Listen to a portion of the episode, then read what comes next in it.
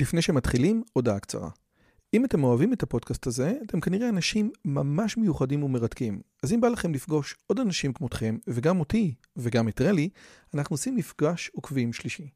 ביום חמישי, בתאריך ה-9 למאי 24, בין השעות 7.30 ל-11.30, אנחנו הולכים לקיים מפגש עוקבים שלישי בבית שלי בנופים בשומרון. מה בתוכנית? מינגלין וכיבוד עם עוד עוקבים מרתקים כמוכם, הרצאה שלי, דיון לגבי הערוץ, ציור בסטודיו ובסוף קומזיץ ופיתות על הסאג'. הרשמה מראש היא חובה וניתן לעשות את זה בקישור שבתיאור הערוץ או לחפש את הלינק ביוטיוב.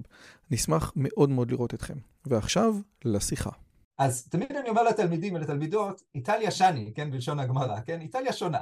כלומר, היא עולם אחר, גם מבחינה הלכתית, גם מבחינה קבלית, יש לה מסורת ארוכה של קליטה של צורות קבלה פחות, הנה הרי, כן, שמעתי את הרעיון שקיימת על אברהם אבולעפיה, כן? אז הוא נקלט במידה רבה קודם כל באיטליה. כלומר, זה אחד המקומות שהוא הכי נקלט, הקבלה היוצאת דופן הזאת. ורק נגיד על התלמוד שחלק מזה זה הרדיפות של העולם הנוצרי ושריפת התלמוד. היה פשוט קשה למצוא עותקים של תלמוד. יהדות איטליה באיזשהו מקום לא עמדה בתחרות הזאת עם יהדות פולין, יהדות גרמניה, יהדות ליטא שכבר התחילה אז להתפתח, כן, חלק מתל... אחד מתלמידי רמח"ל הבולטים בא משם, מווילנה. והיא לא, לא, לא עמדה, וגם העולם של המזרח התיכון, של ארץ ישראל, של חלב וכולי, כן, ש... ואותם אנשים אה, אה, שפעלו באיטליה, הצד התלמודי, וגם אומרים את זה על רמח"ל, אומרים, הוא בסדר בגמרא, אבל לא יותר מזה. מה אתם יודעים על הרמח"ל, רבי משה חיים לוצטו? אני יכול להבטיח לכם שאתם תדעו הרבה יותר אחרי השיחה הזאת. אז הרמח"ל אולי הוא אחד מהיהודים, מאנשי הרוח הגדולים ביותר שקמו לעם היהודי. ביאליק אמר שהוא הבסיס של הרבה מאוד כתות והרבה מאוד גישות שקמו בעם היהודי מהרגע שהוא נפטר במאה ה-18 וגם הרב דוד כהן הנזיר אמר שכל מיני אסכולות כמו החסידים, המתנגדים, הציונות, האסכולה של הרב קוק כולם יונקות מהרמח"ל למרות שכל אחת עוינת את האסכולה השנייה. הבן אדם הזה כתב 80 ספרים, הוא כתב מחזות, הספר המפורסם ביותר שלו הוא מסילת ישרים, אבל הוא התעסק בהרבה מאוד דברים. בשיחה הזאת הזמנתי את פרופסור יונתן גרב. יונתן גרב הוא חוקר קבלה ישראלי, והוא עומד בראש הקתדרה לחקר הקבלה על שם גרשום שולם, בחוג למחשבת ישראל באוניברסיטה העברית בירושלים. הוא כתב את הספר על רמח"ל מקובל בעין הסערה, ודיברנו על כל כך הרבה דברים מעניינים שקשורים לחיים שלו, להגות שלו, ולמה, ולמה דווקא הוא היה באיטליה, למה דווקא איטליה גרמה לכזה איש רנסאנס להתפתח. שיחה מרתקת ממש. שלום לכולם וברוכים הבאים לערוץ שלי, לי קוראים רועי יוזביץ' ובערוץ הזה אני מביא את האנשים המרתקים ביותר מכל העולם, גם בעברית וגם באנגלית, כדי לדבר על נושאים כמו פילוסופיה, מדע, דת, ביוגרפיות, אינטליגנציה מלאכותית ועוד. אם מעניין אתכם מה שאנחנו עושים, השיחה הזאת נראית לכם כיפית, אתם מוזמנים להירשם לערוץ, ללחוץ subscribe וללחוץ על הפעמון. יש לנו גם קהילת טלגרם גדולה ואנחנו עושים מפגשים מדי פעם. ועכשיו פרופסור יונתן גרב על הרמח"ל. פרופסור יונתן גרב אה, מהפקולטה למחשבת ישראל באוניברסיטה העברית ומקתדרת גרשום שולם לחקר הקבלה, בוקר טוב, מה שלומך? צהריים טובים, תודה רבה, הכל טוב. Uh, תקשיב, אנחנו עוסקים בדמות שהיא דמות, אני חושב אחת הדמויות המרתקות ביותר בעולם היהודי ועד כדי כך שהנזיר, כן, אתה כותב בספר שלך, הנזיר, הרב הנזיר הירושלמי, אומר עליו, אומר על הרמח"ל את הדברים הבאים. הוא אומר שמכל ה... אה, מה שנקרא ככה, הוא אומר, שלוש תנועות היו בעם ישראל בתקופה האחרונה, תנועת החסידות מיסודו של רבי ישראל בעל שם טוב, תנועת המוסר מיסודו של רבי ישראל מסלנט, ולעומתן תנועת ההשכלה, שהיו עוינות זו לזו. וכולן שמו להם בראשן את הרמח"ל. והנזיר אף מוסיף לשלוש תנועות האלה את התנועה שהוא עצמו השתייך אליה וגם תנועת תחיית הקודש למרן הרב זצ"ל, הרב קוק, נוקטת בשיטת הרמח"ל. אז בוא נתחיל מהדבר הזה, זה כאילו איך יכול להיות שתנועות שעוינות זו את זו רואות ברמח"ל את האבא הרוחני שלהם? כן, זו, זו באמת חידה גדולה, זו אחת החידות הרבות שנלוות לדמותו של הרמח"ל. ברשותך אני אעמיק עוד קצת את החידה. כלומר, מדובר על בן אדם שספג אה, מתקפה, אה, הייתי אומר, מקיר אל קיר של הממסד הרבני באירופה, יש לנו את החרמות של בתי הדין של קהילות אירופה וגם חלק מה... הפולמוס הזה הגיע עד ארץ ישראל גם, ויש איזה קונסנזוס שזו דמות שלילית שצריך להחרים אותה, שצריך להחרים את כתביו, שצריך להחרים, לפרק את החבורה שלו, צריך למנוע ממנו ללמד.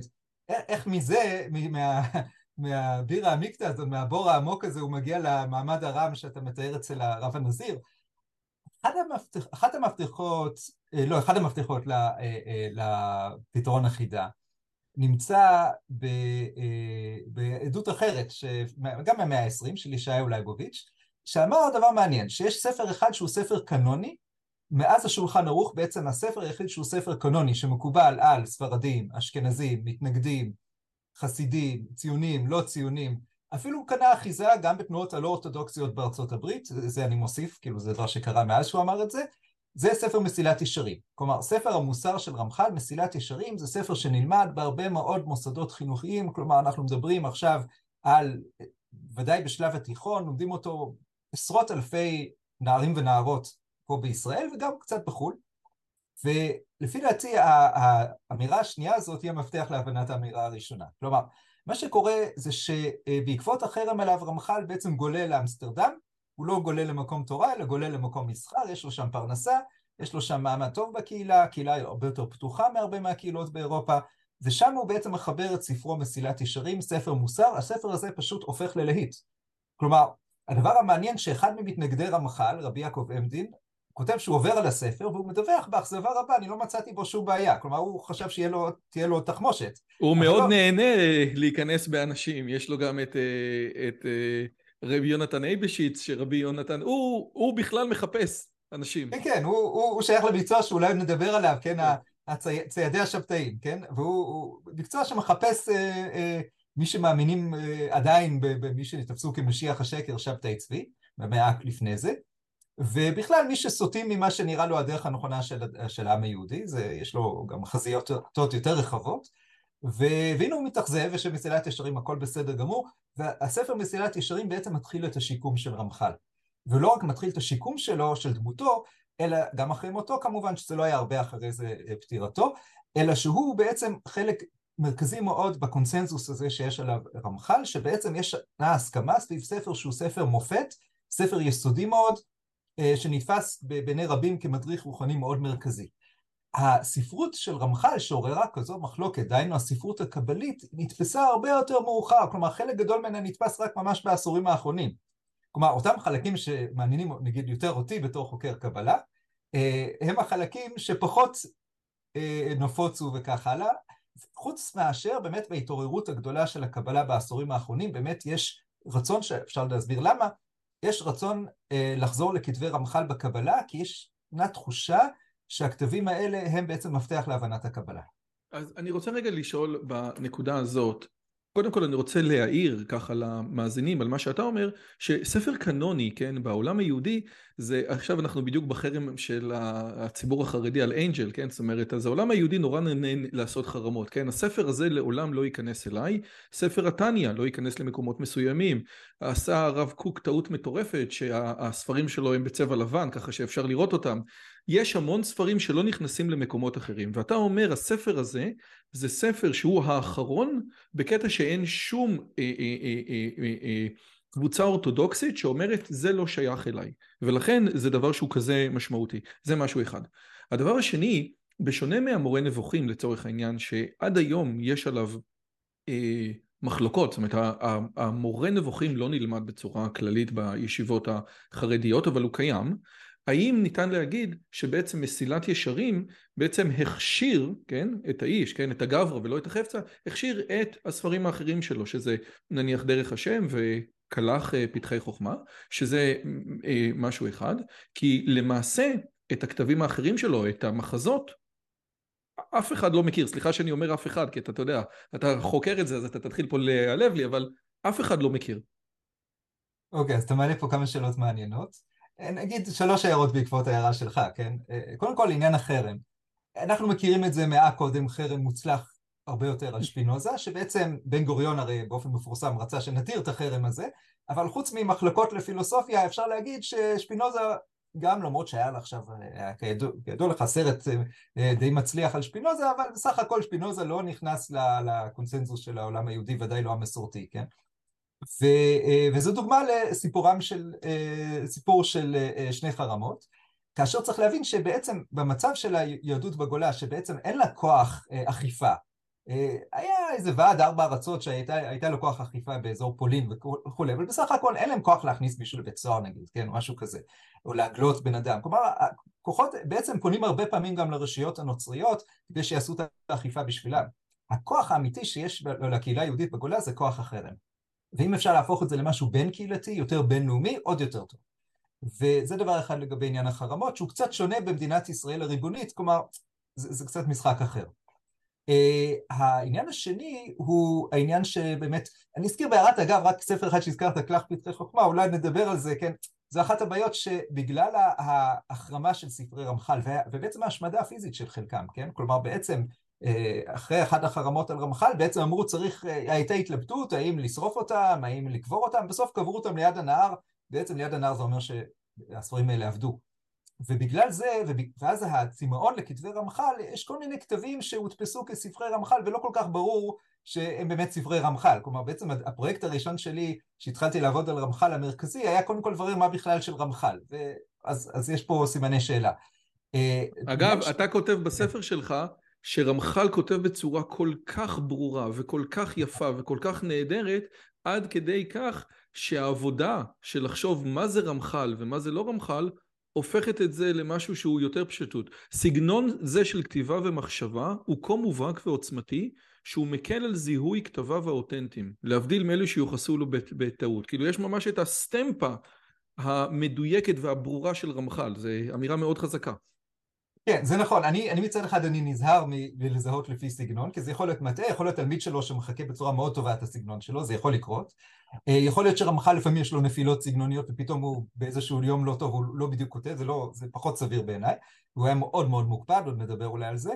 אבל אה, אז, אז לפני שאני פוסל או, או מעלה סימני שאלה על ספר אימו של רמח"ל, אני קודם כל עושה כל מיני חקירות פילולוגיות שלא נייגע את כולנו בהם עם כתבי היד, מי שרוצים, יש לי עשרה עמודים על זה ואז מזהה את, ה, את כל שושלת המסירה של הטקסט עד שהוא הגיע אלינו, אה, אבל אז אני לא פוסל לפי, אבל אתה צודק שעניין הסגנון מקל, כלומר בסופו של דבר חלק מה, מה... צריך לשקלל את עניין הסגנון. זה ספר קלח פתחי חוכמה, רואים שחלקים ממנו הכותב לא, לא באמת חושב בעברית, הוא חושב ביידיש, זה, זה רמז לאן, איפה הוא התחבר. אבל אה, הדבר השלישי שרציתי לומר לגבי העניין שבאמת האם מסילת ישרים אה, הופך את, אה, מכשיר את ספרי רמח"ל. הרי הייתה עוד תנועה אחת, ש, שבאמת אה, הרב הנזיר, בדברים שציטטת, מזכיר אותה, שכבר לא נמצאת בינינו, אבל יש לה עדיין גידודים, כן? שזו תנועת ההשכלה. תנועת ההשכלה מאוד אהבה את רמח"ל בתור מי שמחדש את השפה העברית כשפה מודרנית ספרותית, לאו דווקא דתית, כן? ובאמת רמח"ל שכותב מחזות, שכותב ספר על דקדוק, שכותב ספרים על רטוריקה, הוא בעצם נתפס כאחד מאבות הספרות העברית המודרנית. כלומר, לכן נגיד ביאליק שכותב כמה זה חבל וכמה זה נורא שלא גילינו עדיין את רמח"ל, כך הוא כותב לפני כמאה שנה, אה, זה בגלל הפרויקט הזה של חידוש השפה העברית וחידוש הספרות העברית. אז לכן באמת בחוגים לספרות עדיין באמת מאוד מכירים את כתבי רמח"ל הספרותיים. אני פחות עוסק בזה, כי זה לא המקצוע שלי, אני עוסק בזה איפה שזה נוגע לדברים אחרים. אבל צריך להגיד שהעולם החרדי עכשיו מדפיס מחדש גם את המחזות של רמח"ל וגם את הספרים שלו על רטוריקה, מתוך אהבת רמח"ל, גם אם זה לא ברור שזה לא בדיוק הדבר שהכי יעניין את קהל היעד, אבל יש איזה רצון שיהיה לנו את כל המדף הזה של רמח"ל. אני יכול היום ללכת לבני ברק ביום חמישי בלילה, ואגב, אחד הדברים המעניינים שבבני ברק ביום חמישי בלילה, חוץ מחמין, יש גם ספרי חנויות ספרים שפתוחות, שזה אחד הדברים באמת המיוחדים ביותר, ולמצוא מחזות של רמח"ל היום? קודם כל, זה, אני שמח שאתה אומר את זה, זה דבר נפלא בעולם החרדי, שהיום הוא עולם שתחת מתקפה מסוימת, ולא ניכנס לשאלה כמה הוא הרוויח אותה, אבל העולם הזה, יש פה דברים יפים מאוד, ואחד מזה זה אהבת הספר. ואגב, צריך להגיד, הרבה מאלה שקנו את הספר שלי על רמח"ל היו אה, בתוך הישיבות ובתוך העולם החרדי. ואחת התופעות שאתה מזכיר זה באמת שקשה למצוא היום בעידן האמזון, כל כך, בעולם בכלל, חנויות ספרים שפתוחות מאוחר בלילה, ושם יש את זה לצד הצ'ולנט, כמו שאתה אומר. וה... אה, באמת אפשר למצוא את כל המדף, ויש תחרות אפילו, יש תחרות מי יוציא סידורי רמח"ל, יש שני גופים שעסוקים בלהוציא סידורים על פי רמח"ל, ויש מכון רמח"ל, ואז יש כל מיני סטים יותר ופחות טובים של כתבי רמח"ל. אבל מחזות, יונתן, מחזות, גם, גם מחזות. גם המחזות, הכל נמצא, כן, גם את המחזות אפשר למצוא שם.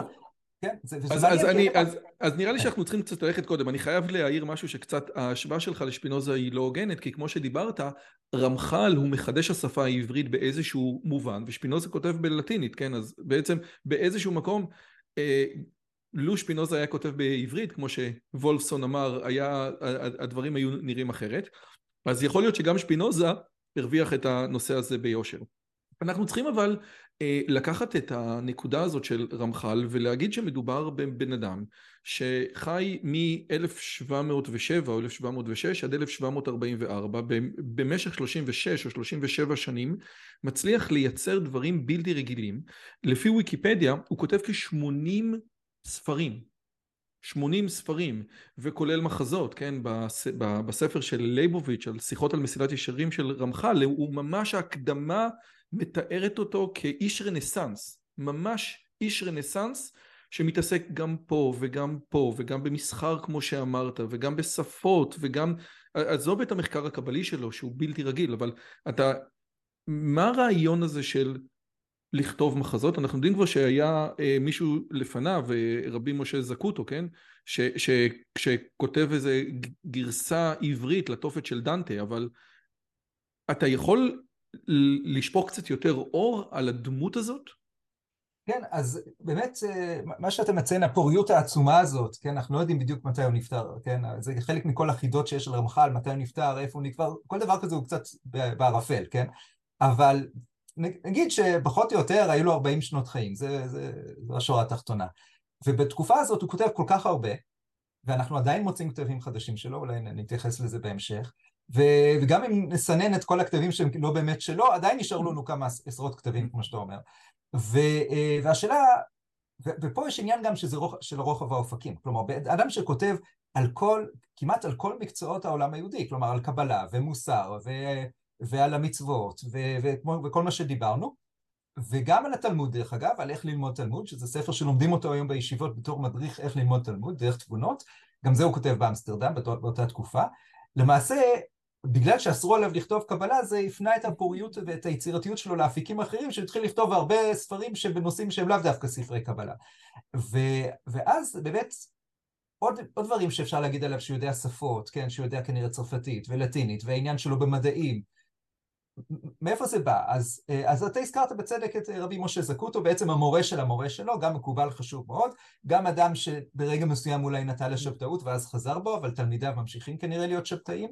כלומר גם אדם שהוא מסובך בפרשה השבתאית שהייתה מאה שנה קודם, שקשה להבין את כל פרשת רמח"ל בלעדיה, ואז אה, זקוטו באמת כותב גם בכתיבה התיאטרלית, שהיא בדיאלוג עם העולם הלא יהודי, בדיוק כמו שרמח"ל עושה, בדיוק כמו שתלמידיו עשו, הם אה, אפילו העלו קומדיות, כלומר הם הייתו גם חבורת סטודנטים, צריך להגיד, להגיד שרמח"ל היה מוקף באנשים שקיבלו תארים באוניברסיטת פדובה, הוא בעצמו התחיל את התואר, הוא לא סיים אותו, אבל הוא, הוא, הוא גם לבן קצת שם. אני רוצה ו... רגע לחדד את מה שאתה אומר, סליחה שאני... ישיבת המקובלים שלו זה בעצם סטודנטים לרפואה. רפואה ומשפטים. כן, זה, זה, זה כאילו היום סטודנטים מה, מהעברית בגבעת רם עושים, אה, הולכים אחרי הצהריים לישיבת המקובלים של בית אל. זה, זה, זה מאוד מאוד מאוד רחוק מעולם שאנחנו מכירים אותו היום. כן, זה בדיוק ככה, זה, זה מאוד שונה מהתדמית שיש לנו, מה זה חבורת מקובלים. אגב, זו אחת הסיבות לפולמוס, אנשים אמרו, לא ככה אמורה להיות חברת מקובלים, שבראשה עומד אדם בלי זקן, לא נשוי, כן, לא טובל כל יום במקווה, כלומר הוא לא עומד בציפיות הבסיסיות של מה זה מקובל, ותראו, מוקף פה חבורה של סטודנטים שחיים את החיים הסטודנטיאליים, עם כל הכרוך בכך, ו, וזה חלק מה, מה, מהמפתח, זה מפתח אחד להבין מאיפה הוא בא, הוא בא מעולם, מהתחלת המפגש בעצם, הרב הנזיר, הרב דוד כהן שהזכרת, תלמיד הרב גם הוא בעצם, כמו הרב ציודה אגב, נחשף מאוד לחיים האקדמיים, כלומר הוא עוד שייך גם כן לאותו דגם של מקובל אקדמאי, שלמעשה אני גם משייך את עצמי אליו, כן? אה, וה, אה, והדבר הנוסף זה שבעצם העולם של איטליה, כלומר באיטליה מאוד מקובל שלרבנים לא יהיה זקן, שיכתבו חיקויים של ספר תהילים, ושיכתבו מחזות או ילכו לתיאטרון. עכשיו, חלק ממתנגדי רמח"ל בגרמניה, בפולין, במקומות אחרים, הם לא כל כך מבינים את זה. והרבנים האיטלקיים, אותם רבנים איטלקיים שמתנגדים לרמח"ל, בוונציה נגיד, הם לא טורחים לשתף אותם במידע הזה, שבעצם חלק מהדברים שרמח"ל עושה הם די מקובלים בהקשר האיטלקי. כלומר, יש לנו עולם איטלקי שמתאפיין בפתיחות רבה לתרבות הכללית, במגוון סוגות יצירה, וצריך להגיד עוד משהו אחד, שהתלמוד הוא לא מרכז עולמו. שנייה רגע רגע זה מרתק מה שאתה אומר כי יש לי שני דברים שקופצים לי בראש. אחד זה תרבות הרנסאנס באיטליה שבאמת בוקרארט כאילו תופר את כל הסיפור הזה ואומר יש משהו באיטליה שהוא שונה כן? זה לא רק הפסטה משהו שם שונה במהות. והדבר השני זה הרב בן המוזג שיהיה בסוף המאה ה-19 והוא גם סוג של אה, איש אשכולות כאלה אתה, אתה, זה ממש מרתק אני לא ידעתי את זה. אתה תוכל על זה להרחיב קצת? זאת אומרת, למה דווקא באיטליה, למה שם התלמוד לא נתפס? למה ההשכלה, זה, זה, זה משהו שהרנסאנס נכנס לתוך העולם היהודי? זה, זה, זה ודאי נכון, כלומר העניין של הרנסאנס הוא כמובן הרבה יותר מוקדם, אנחנו צריכים ללכת בשביל זה אולי 200 שנה אחורה בערך מהתקופה של רמח"ל, לחזור עוד, עוד, עוד אחורה, אבל דבר אחד ברור שקורה ברנסאנס זה שיש עניין הדדי גדול בין העולם היהודי לעולם הלא יהודי, כלומר יש מה שנקרא, קוראים לזה מקובלים נוצרים, אני הייתי קורא לזה לא אני, זה, זה יהודית וייס אומרת את זה, כן, נוצרים קבליים, כן, הם קודם כל היו נוצרים. ו, אבל הם שכרו אנשים שלמדו איתם עברית, הם שכרו חברותות בקבלה, הם תרגמו ספרי קבלה, כלומר היה עניין גדול מאוד בעולם הנוצרי בספרות היהודית, לא רק הקבלית, אבל הרבה סביב הקבלה, ומצד שני היה עניין גדול בעולם היהודי הרנסנסי, כלומר מלומדים הרנסנסים כמו יוחנן אלמנו, שהוא גם כדמות כזאת מופתית, שאדם שכותב בלי סוף במגוון עצוב של תחומים, רק הוא הרבה יותר פחות מסודר מרמח"ל, זו החולשה שלו, כן? לכן אולי הוא פחות מוכר, כן? רק עכשיו מתחילים בכלל להדפיס את הדברים שלו. ו, ויש את הדמויות האלה, שהן דמויות שמאוד מתעניינות במה קורה. עכשיו, זה דבר נורא מעניין שאנחנו רואים שגם המקובלים הראשונים שמגיעים מארץ ישראל ומתחילים להפיץ את קבלת הארי, שהיא בעצם, כן, של רבי יצחק לוריה, שזה לב הקבלה המודרנית, מביאים אותה מצפת לאיטליה, ישר מה שמעניין את האיטלקים זה איך זה מתכתב עם פילוסופיה. ויש שם חבורה של מקובלים שלומדים אצל תלמידי הארי, והם מתחילים לפרש את הקבלה כמו שמנסחים את זה לפי מה שמדברים היום באוניברסיטאות. כלומר, הם מצויים בשיח האוניברסיטאי, הם מכירים את הסכולסטיקה הנוצרית, הם מכירים בדיוק את, את כל הבאז, נקרא לזה, של העולם האקדמי הלא יהודי. ואחר כך גם השבתאים, אותם שבתאים שכותבים באיטליה, הם בדיוק בדגם הזה, כלומר שעובדים עם, אה, שלמדו באוניברסיטה, שעובדים עם, עם הספרות הנוצרית, כלומר ממש שומרים את הדגם, וכמו שאתה אמרת בצדק על בן המוזג במאה ה-19, שגם הוא סבל חרמות, בעיקר מהעולם המזרח תיכוני, כן, שגם אותו, גם את הספרים שלו הייתה הרבה ביקורת, גם בגלל שהוא באמת מתעניין עוד יותר, האופקים שלו במובנים מסוימים עוד יותר רחבים, שהוא בעצם למשל כותב על הודו ודברים כאלה, כלומר הוא מכניס גם את המזרח הרחוק לתוך המשוואה. אז תמיד אני אומר לתלמידים ולתלמידות, איטליה שני, כן, בלשון הגמרא, כן, איטליה שונה. כלומר, היא עולם אחר, גם מבחינה הלכתית, גם מבחינה קבלית, יש לה מסורת ארוכה של קליטה של צורות קבלה פחות, הנה הרי, כן, שמעתי את הרעיון שקיימת על אברהם אבולעפיה, כן? אז הוא נקלט במידה רבה קודם כל באיטליה. כלומר, זה אחד המקומות שהוא הכי נקלט, הקבלה היוצאת דופן הזאת. ורק נגיד על התלמוד שחלק מזה זה הרדיפות של העולם הנוצרי ושריפת התלמוד. היה פשוט קשה למצוא עותקים של תלמוד. יהדות איטליה באיזשהו מקום לא עמדה בתחרות הזאת עם יהדות פולין, יהדות גרמניה, יהדות ליטא שכבר התחילה אז להתפתח, כן, חלק מתל... אחד מתלמידי רמח"ל הבולטים בא משם, מווילנה. והיא לא, לא, לא עמדה, וגם העולם של המזרח התיכון, של ארץ ישראל, של חלב וכולי, כן, ש... ואותם אנשים אה, אה, שפעלו באיטליה הצד התלמודי, וגם אומרים את זה על רמח"ל, אומרים, הוא בסדר בגמרא, אבל לא יותר מזה, כן? וזו הערכה, חייבים להגיד הוגנת, כן? שהוא לא, זה לא, זה לא כמו הגאון מווילנה, זה לא כמו הרב קוק, זה לא כמו בעל התניא, הדמויות שהזכרת שחלק מהגדולה שלהם זה הגדולה התלמודית, זה לא המקרה אצל רמח"ל, כן? הוא כותב דברים יפים על תלמוד, הכל בסדר, אבל זה לא הכוח שלו, וזה באמת גם לא הכוח של הקהילה שמה. ו, וחלק ממה שמפריע לקהילות אחרות זה התחושה שאולי האנשים האלה באמת לא יהודים מספיק תלמודיים. כאשר התלמוד הוא בעצם אבן הבוחן עד כמה אתה יהודי וודאי שהתלמוד לאורך שנים היה הספר שבדה פקטו היה יותר חשוב מהתנ"ך. אני כן. חייב לשאול בהקשרים הללו, כי, עוד, כי, כי באמת הנושא הבא שאנחנו הולכים להגיע אליו זה הקבלה, לפני השיחה דיברתי עם אה, GPT, ככה ארבע, ואמרתי לו, תקשיב, אה, יוני גרב מגיע וזה, אתה מכיר אותו? אמר לי, בטח מכיר אותו, איזה שאלה וזה, אנחנו הולכים לדבר על רמח"ל, אמרתי לו, יש לך איזה שאלה טובה? אז ברשותך אני רוצה לשאול מה ש-GPT כתב, מה ש-GPT אמר לי לשאול אותך, בסדר? אתה מקבל? אני צריך להתחיל להסתגל למתכונת הזאת, בסדר גמור. לא, אני, אני, תראה, היה, היה צריך להגיד לו מי ומי, אבל, אבל, אבל אני חושב שהשאלה הזאת היא שאלה מעניינת, כי היא בדיוק עסקה במה שדיברנו עכשיו, אוקיי? ו, ו, הייתי אומר לך, חוכמה בגויים תאמין, אבל חוכמה במחשבים, אני כבר לא יודע איך לקרוא לזה. ואני רואה ככה מהפרצוף שלך, אתה טיפה מפחד. אני, אני פשוט, אני, השאלה שלי על ה-GPT זו שאלה שאני שואל לפעמים על חוקרים בחו"ל וחוקרות כן. בחו"ל, האם הוא יודע עברית? אז קודם כל תקשיב, אני, אם אתה רוצה, אני, עוד מעט אני אגיד לך מה הוא כתב עליך, איזה יופי, הוא ממש כתב עליך יפה מאוד. Okay. אוקיי. אבל אני אדבר איתך, אבל אנחנו נגיע לזה אחרי זה. אני רוצה לשאול את השאלה שהוא שאל. ובסופו של דבר הוא אומר כזה דבר. רמח"ל באמת מייצר עבודות במגוון גדול מאוד של נושאים, כאילו אתיקה, פילוסופיה ופרשנות לתנ"ך, וזה בנוסף ל, לכל עבודה שלו בקבלה.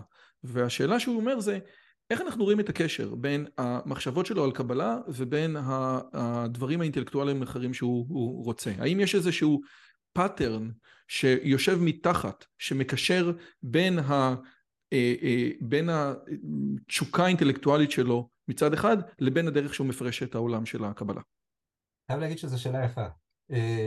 אומנם, אומנם, ופה זה לגבי שאלת העברית, כתבתי עליה בספר, לכאורה הוא היה אמור לדעת את התשובה אם הוא היה קורא בעברית, אבל... לא, אבל אני ביקשתי ממנו שהוא יציג שאלות בשביל ראיון.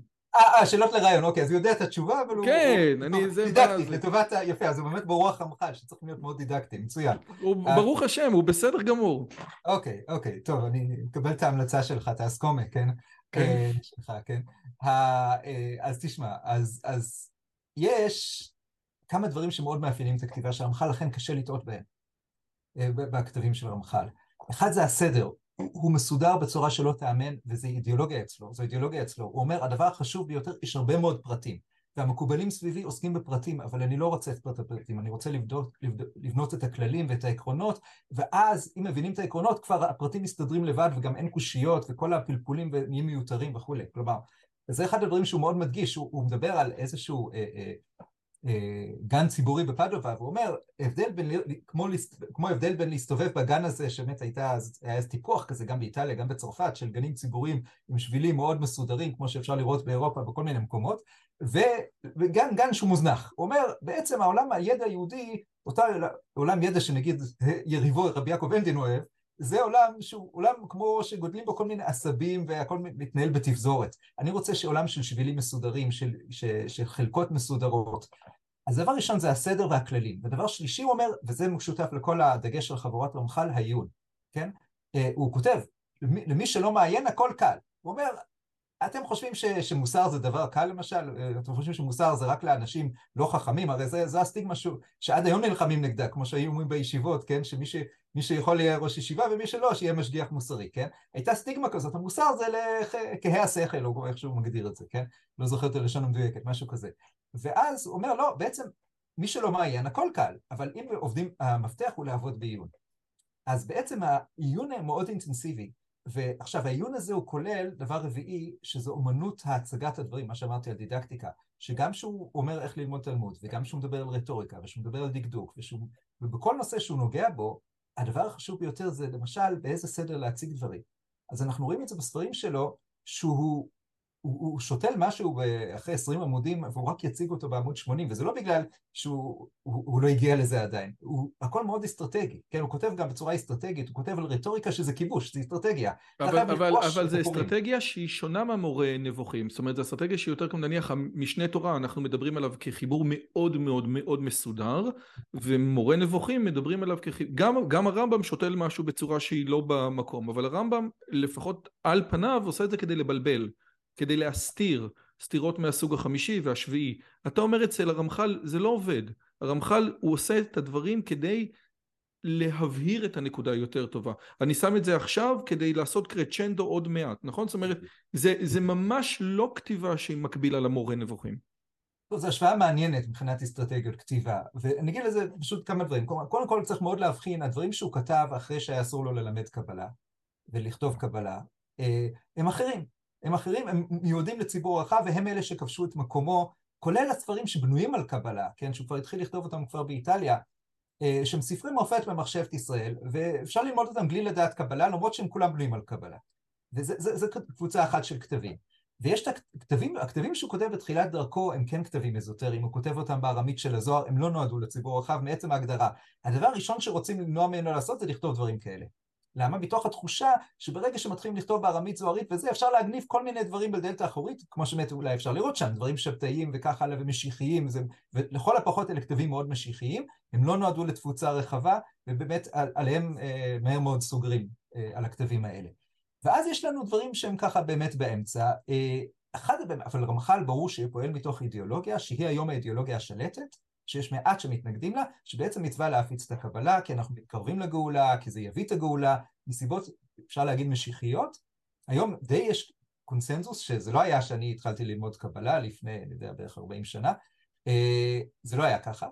אה, למדו קבלה בישיבות מסוימות, עם מגבלות מאוד חמורות מי יכול להיכנס אליהם, זה רק מי, זה רק מי יכול, כן, זה, זה לא רק גברים, ובאוניברסיטאות קצת, כיתות קטנות, אני עוד זוכר את גודל הכיתות, כן, שזה חמישה אנשים, משהו כזה,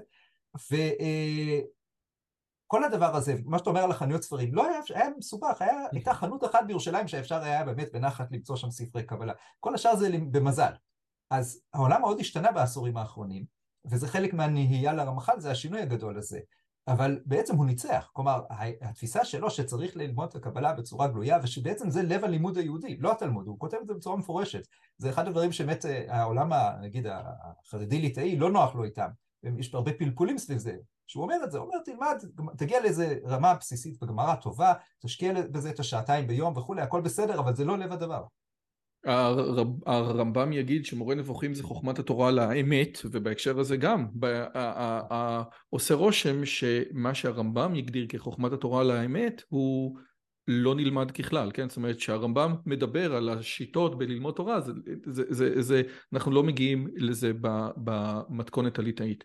אבל מפה באמת שאני חושב ששווה לקחת ולהסביר את הנושא הזה של הקבלה. אתה מדבר על העניין הזה שהרמח"ל רוצה להיות מסודר, או אה, להסתכל על המכלול.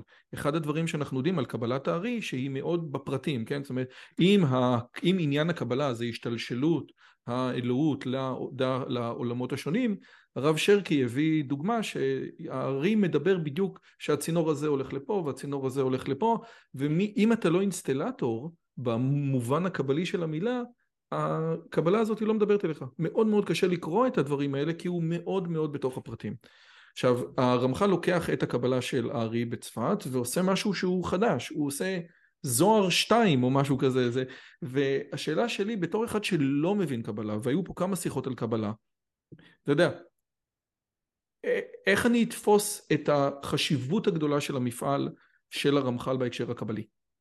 אוקיי, אז, אז פה צריך להגיע, לש, להקדים באמת את הדבר הזה שצריך לשאול מי כן מבין בקבלה.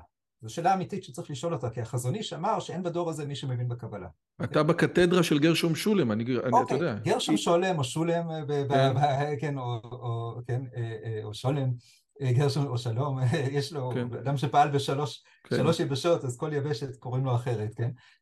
הוא בעצמו כותב שהוא מבין חצי מקבלת הארי, כך הוא כותב.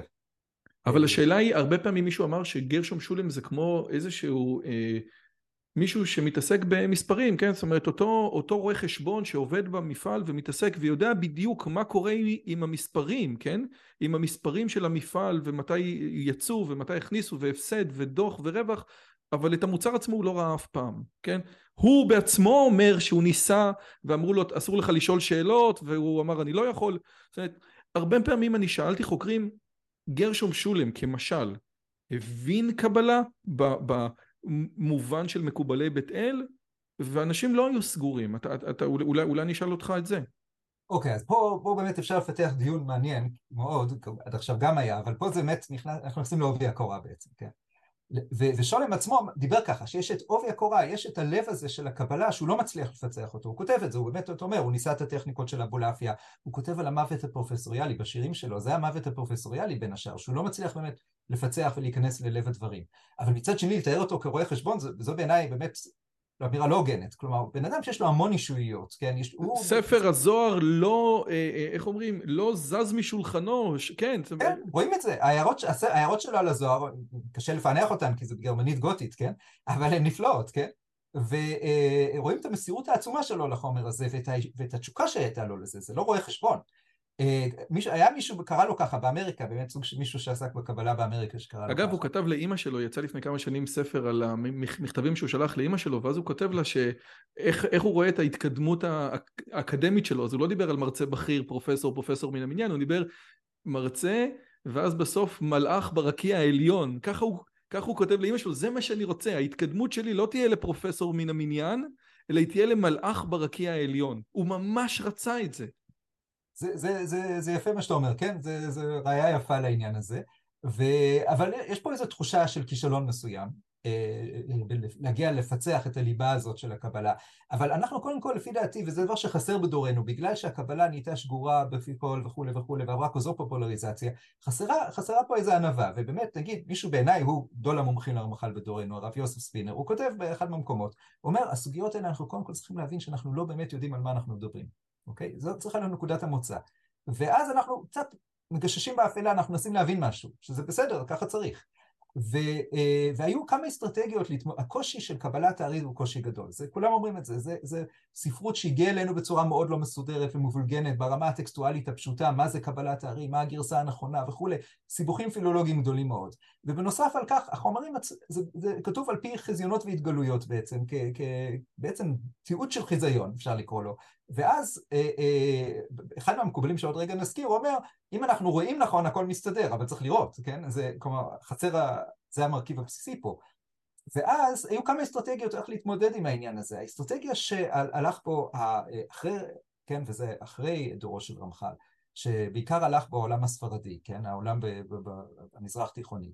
הוא באמת אסטרטגיה של להעמיק עוד ועוד בתוך הפרטים של הארי, כמו שאומר רבי שלום שרעבי, כן, בעצם ראש ישיבת בית אל שהזכרת, שהיא ישיבה שמתקיימת ברציפות מהמאה ה-18 ועד עצם היום הזה, היא קצת עברה שינוי גדול בדורות האחרונים ממש, אבל, ואז היא גם, לא, היא גם איבדה את הבלעדיות שלה בתוך התהליך הזה וכולי, אבל יש רצף של קבלה ספרדית, שהיא מוזנחת במחקר, מכל מיני סיבות, אה, גם תרבותיות הייתי קורא לזה, ו, אה, ו, ושם התפיסה היא שצריך לפרט עד הפרט האחרון שאפשר לפרט, ודווקא מתוך זה מגיעים להבנה אמיתית. להערה, סליחה שאני משתמש במילים, אה, במילים קשות, אבל סוג של הערה, אני, אני אגיד את המנטרה הזאת ואפילו לא מנטרה, אני באמת אנסה בעיון להסביר מה הארי מתכוון ומתוך העיון הזה ומתוך הקושי הזה תבוא בסוף ה...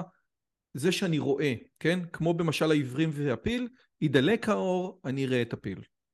או, או שלא, או שלא, כלומר, מוכנים גם ובמה שאמרת אינסטלטורים, יש, יש באמת, אה, אה, אחד המקובלים בעולם הזה שאני מאוד מעריך, כן? אבל אחד מהם אמר, אנחנו אינסטלטורים, הוא אמר בדיוק את מה שאתה אומר, אנחנו מתקנים את העולמות העליונים, לב הדבר זה הכוונות. ובשביל זה צריך לדעת את כל הפרטים כדי לדעת לכוון בכל, נגיד בספירת העומר, שבעה שבוע, אה, שבועות ו-49 ימים. ו... יסוד שביסוד, תפארת שביסוד. אבל כן. הרבה יותר מסובך מזה, כלומר כן. זה, זה ברשש שנייה פי אלף יותר מסובך, כלומר 80 עמודים בסידורי הרשש לפסוק הראשון של קריאת שמע. אוקיי? למה? כי אתה רואה מדריכים טכניים של, של מכשירים, אתה רואה שזה באמת הם ככה, כלומר על כל דבר קטן, אתה, אתה מכיר את זה הרבה יותר ממני, אבל שעל כל דבר קטן ב, ב, ב, בטכנולוגיה יש מניולים מאוד מפורטים. ו... אז זה כיוון אחד, וזה לא הכיוון של רמח"ל, כן? זה גם התפתח אחריו, וזה גם עולם שלא כל כך אוהב את כתבי רמח"ל בקבלה, צריך להגיד את זה, כן? יש כאלה שאומרים את זה יותר בגלוי ויש כאלה פחות. את מסילת ישרים כן, אבל לא את כתבי הקבלה. ואז יש לנו, רוב העולם, ה... אה, ואז יש לנו עוד פתרון, שזה הפתרון של החסידים, אבל הם קצת פחות במשחק, כי הם בדרך כלל לא כותבים על קבלת הארי דף אחרי דף צמוד לטקסט. הם לוקחים רעיונות מקבלת הארי והם משלבים את זה עם עוד דברים, וזה סיפור בפני עצמו, קצת עם אבולעפיה, כל מיני דברים. וזה, הם כאילו במשחק אחר. למרות שאני חייב רק לחדד, התפיסה החסידית, ואני יכול לרפרנס את זה בשבעת אלפים זיליון סיפורים, כן? על הכוונות, כן? אותו אחד שבא בא, בא, בא לבשט עם, עם, עם הכוונות של השופר, והוא לוקח את אותו אחד שהכוונות שלו זה שהילדות שלו יתחתנו השנה, כן? זאת אומרת, החסידות ככלל אומרת, יש את הנושא הזה של הכוונות, בוא נתמקד בכוונות של היהודי הפשוט. אתה, אתה, זה, זה נכון מה שאני אומר? תראה, לפתוח חשיכה עכשיו על חסידות. לא, לא, לא, לא, נכון, אבל... כן? אבל יש מהלך כן, כזה, יש גם נכון. חסידויות אחרות, החסידות זה 500 כן. דברים. נכון, נכון, נכון, אז בסדר, אבל אתה אומר, יש באסכולות מסוימות... בגדול אתה צודק, כן. אבל יש באסכולות מסוימות של החסידות, כן, אנחנו רוצים לקחת, הרי בסופו של דבר, אמנם החסידות לקחה, כמו שאמר אה, שולם, ניטרליזציה של הרעיון המשיחי, אבל חוץ מזה, היא יונקת מהקבלה. אז עד כמה שהיא יונקת מהקבלה, היא מנסה לעשות את האינטרפטציה שלה. כן, זה נכון, אבל שוב, לא, לא ברמה, ומי שאמר את זה אגב זה הרב קוק, יש איגרת מעניין שלו, הוא אומר, הבעיה עם החסידים שלא קוראים את הקבלת הארי דף אחרי דף, הם, הם לוקחים ממה שמתאים להם וכולי, אבל הם לא מתמסרים ללימוד הצמוד, ומי שכן יתמסר לזה זה העולם הליטאי, והוא מפתח עבור השיקום של רמח"ל עד עצם היום הזה. כלומר, ברגע שהגאון מווינה, וזה לא משנה אם כל אמירה שהוא אמר על רמח"ל באמת נאמרה, אבל עצם זה שהסתובבו אמירות כאלה, שהיה הולך ברגל כדי ללמוד אצלו וכולי וכולי, אז הגאון מווינה, למה, מה הוא אהב אצל רמח"ל? הוא אהב את הניסיון להגיד שקבלת הארי זה רק המשל, ושיש לו נמשל. והנמשל הזה זה ההיסטוריה. כלומר שהקבלה היא המפתח לא להבנת חיי הנפש כמו החסידות, ולא אה, בשביל לתקן בעולמות העילונים כמו הרשש וכולי, אלא בעצם קבלה היא מפתח להבין את התהליכים, וגול מבנה יש אמירות מפורשות שלו, שמה שחשוב זה לעשות, בדיוק הרמח"ל, מה שהרמח"ל אמר שזה הפרויקט שלו, להבין איך העולמות העליונים מתבטאים בעולם שלנו, גם בטבע, זה גם נושא, גם אצל הגול מווינה, גם אצל הרמח"ל וחוגו, גם בהקשר של מדעי הטבע, כן, הגר"א כמעט לא כתב, מה שהוא כן כתב זה על גיאומטריה. ו, אה, וגם להבין בעיקר את התהליך ההיסטורי, כמובן זה מה שעניין את הרב קוק ואת הרב הנזיר ואת החוג של הרב קוק, לפענח, וגם עוד אנשים במאה ה-20 שאפשר לדבר עליהם, איך להשתמש בקבלה כמפתח להבנת ההיסטוריה.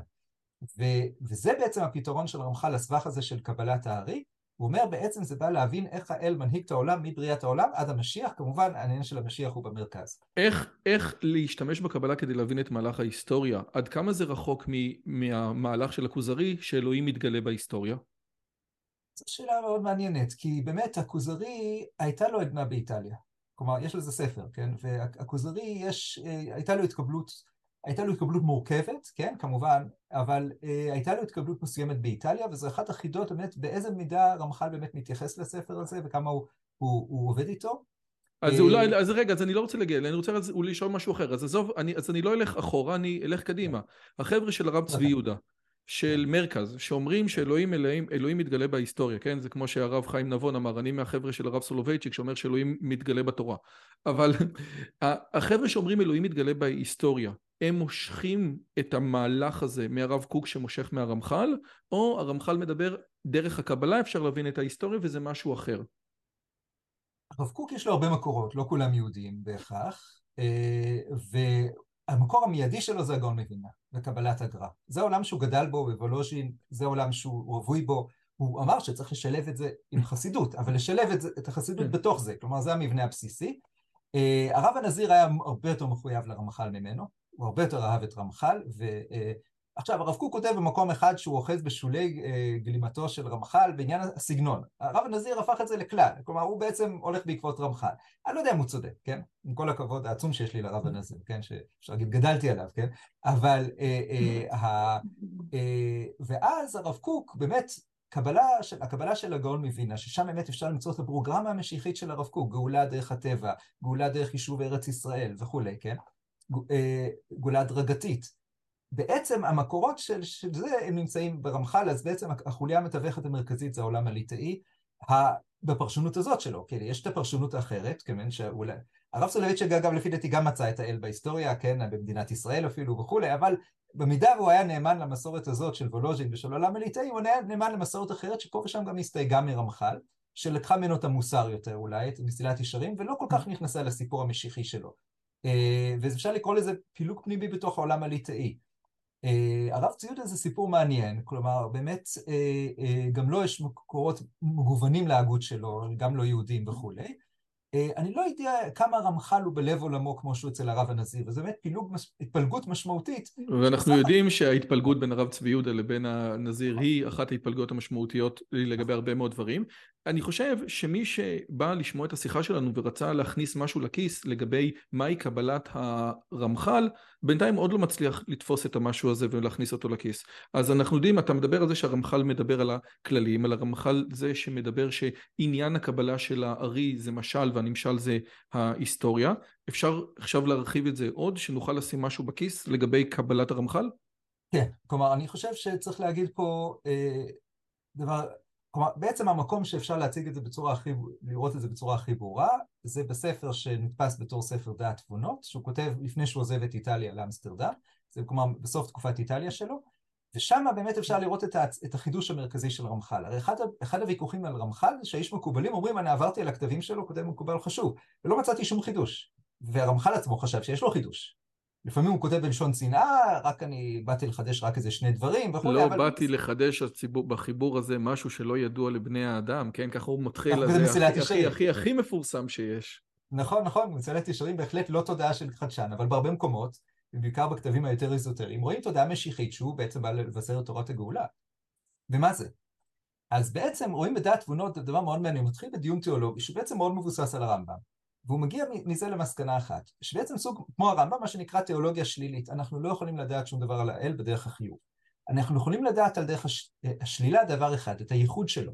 והייחוד שלו לא במובן הזה שהוא המציאות הבסיסית שבלעדיה אי אפשר לדמיין שום מציאות אחרת, כמו שהרמב"ם כותב וכולי, אלא במובן הפוליטי, ופה רואים את הכוח הגדול של הפוליטיקה אצלו, כלומר, הוא משתמש כל הזמן בביטויים פוליטיים, הכוח והרשות והשליטה, והש...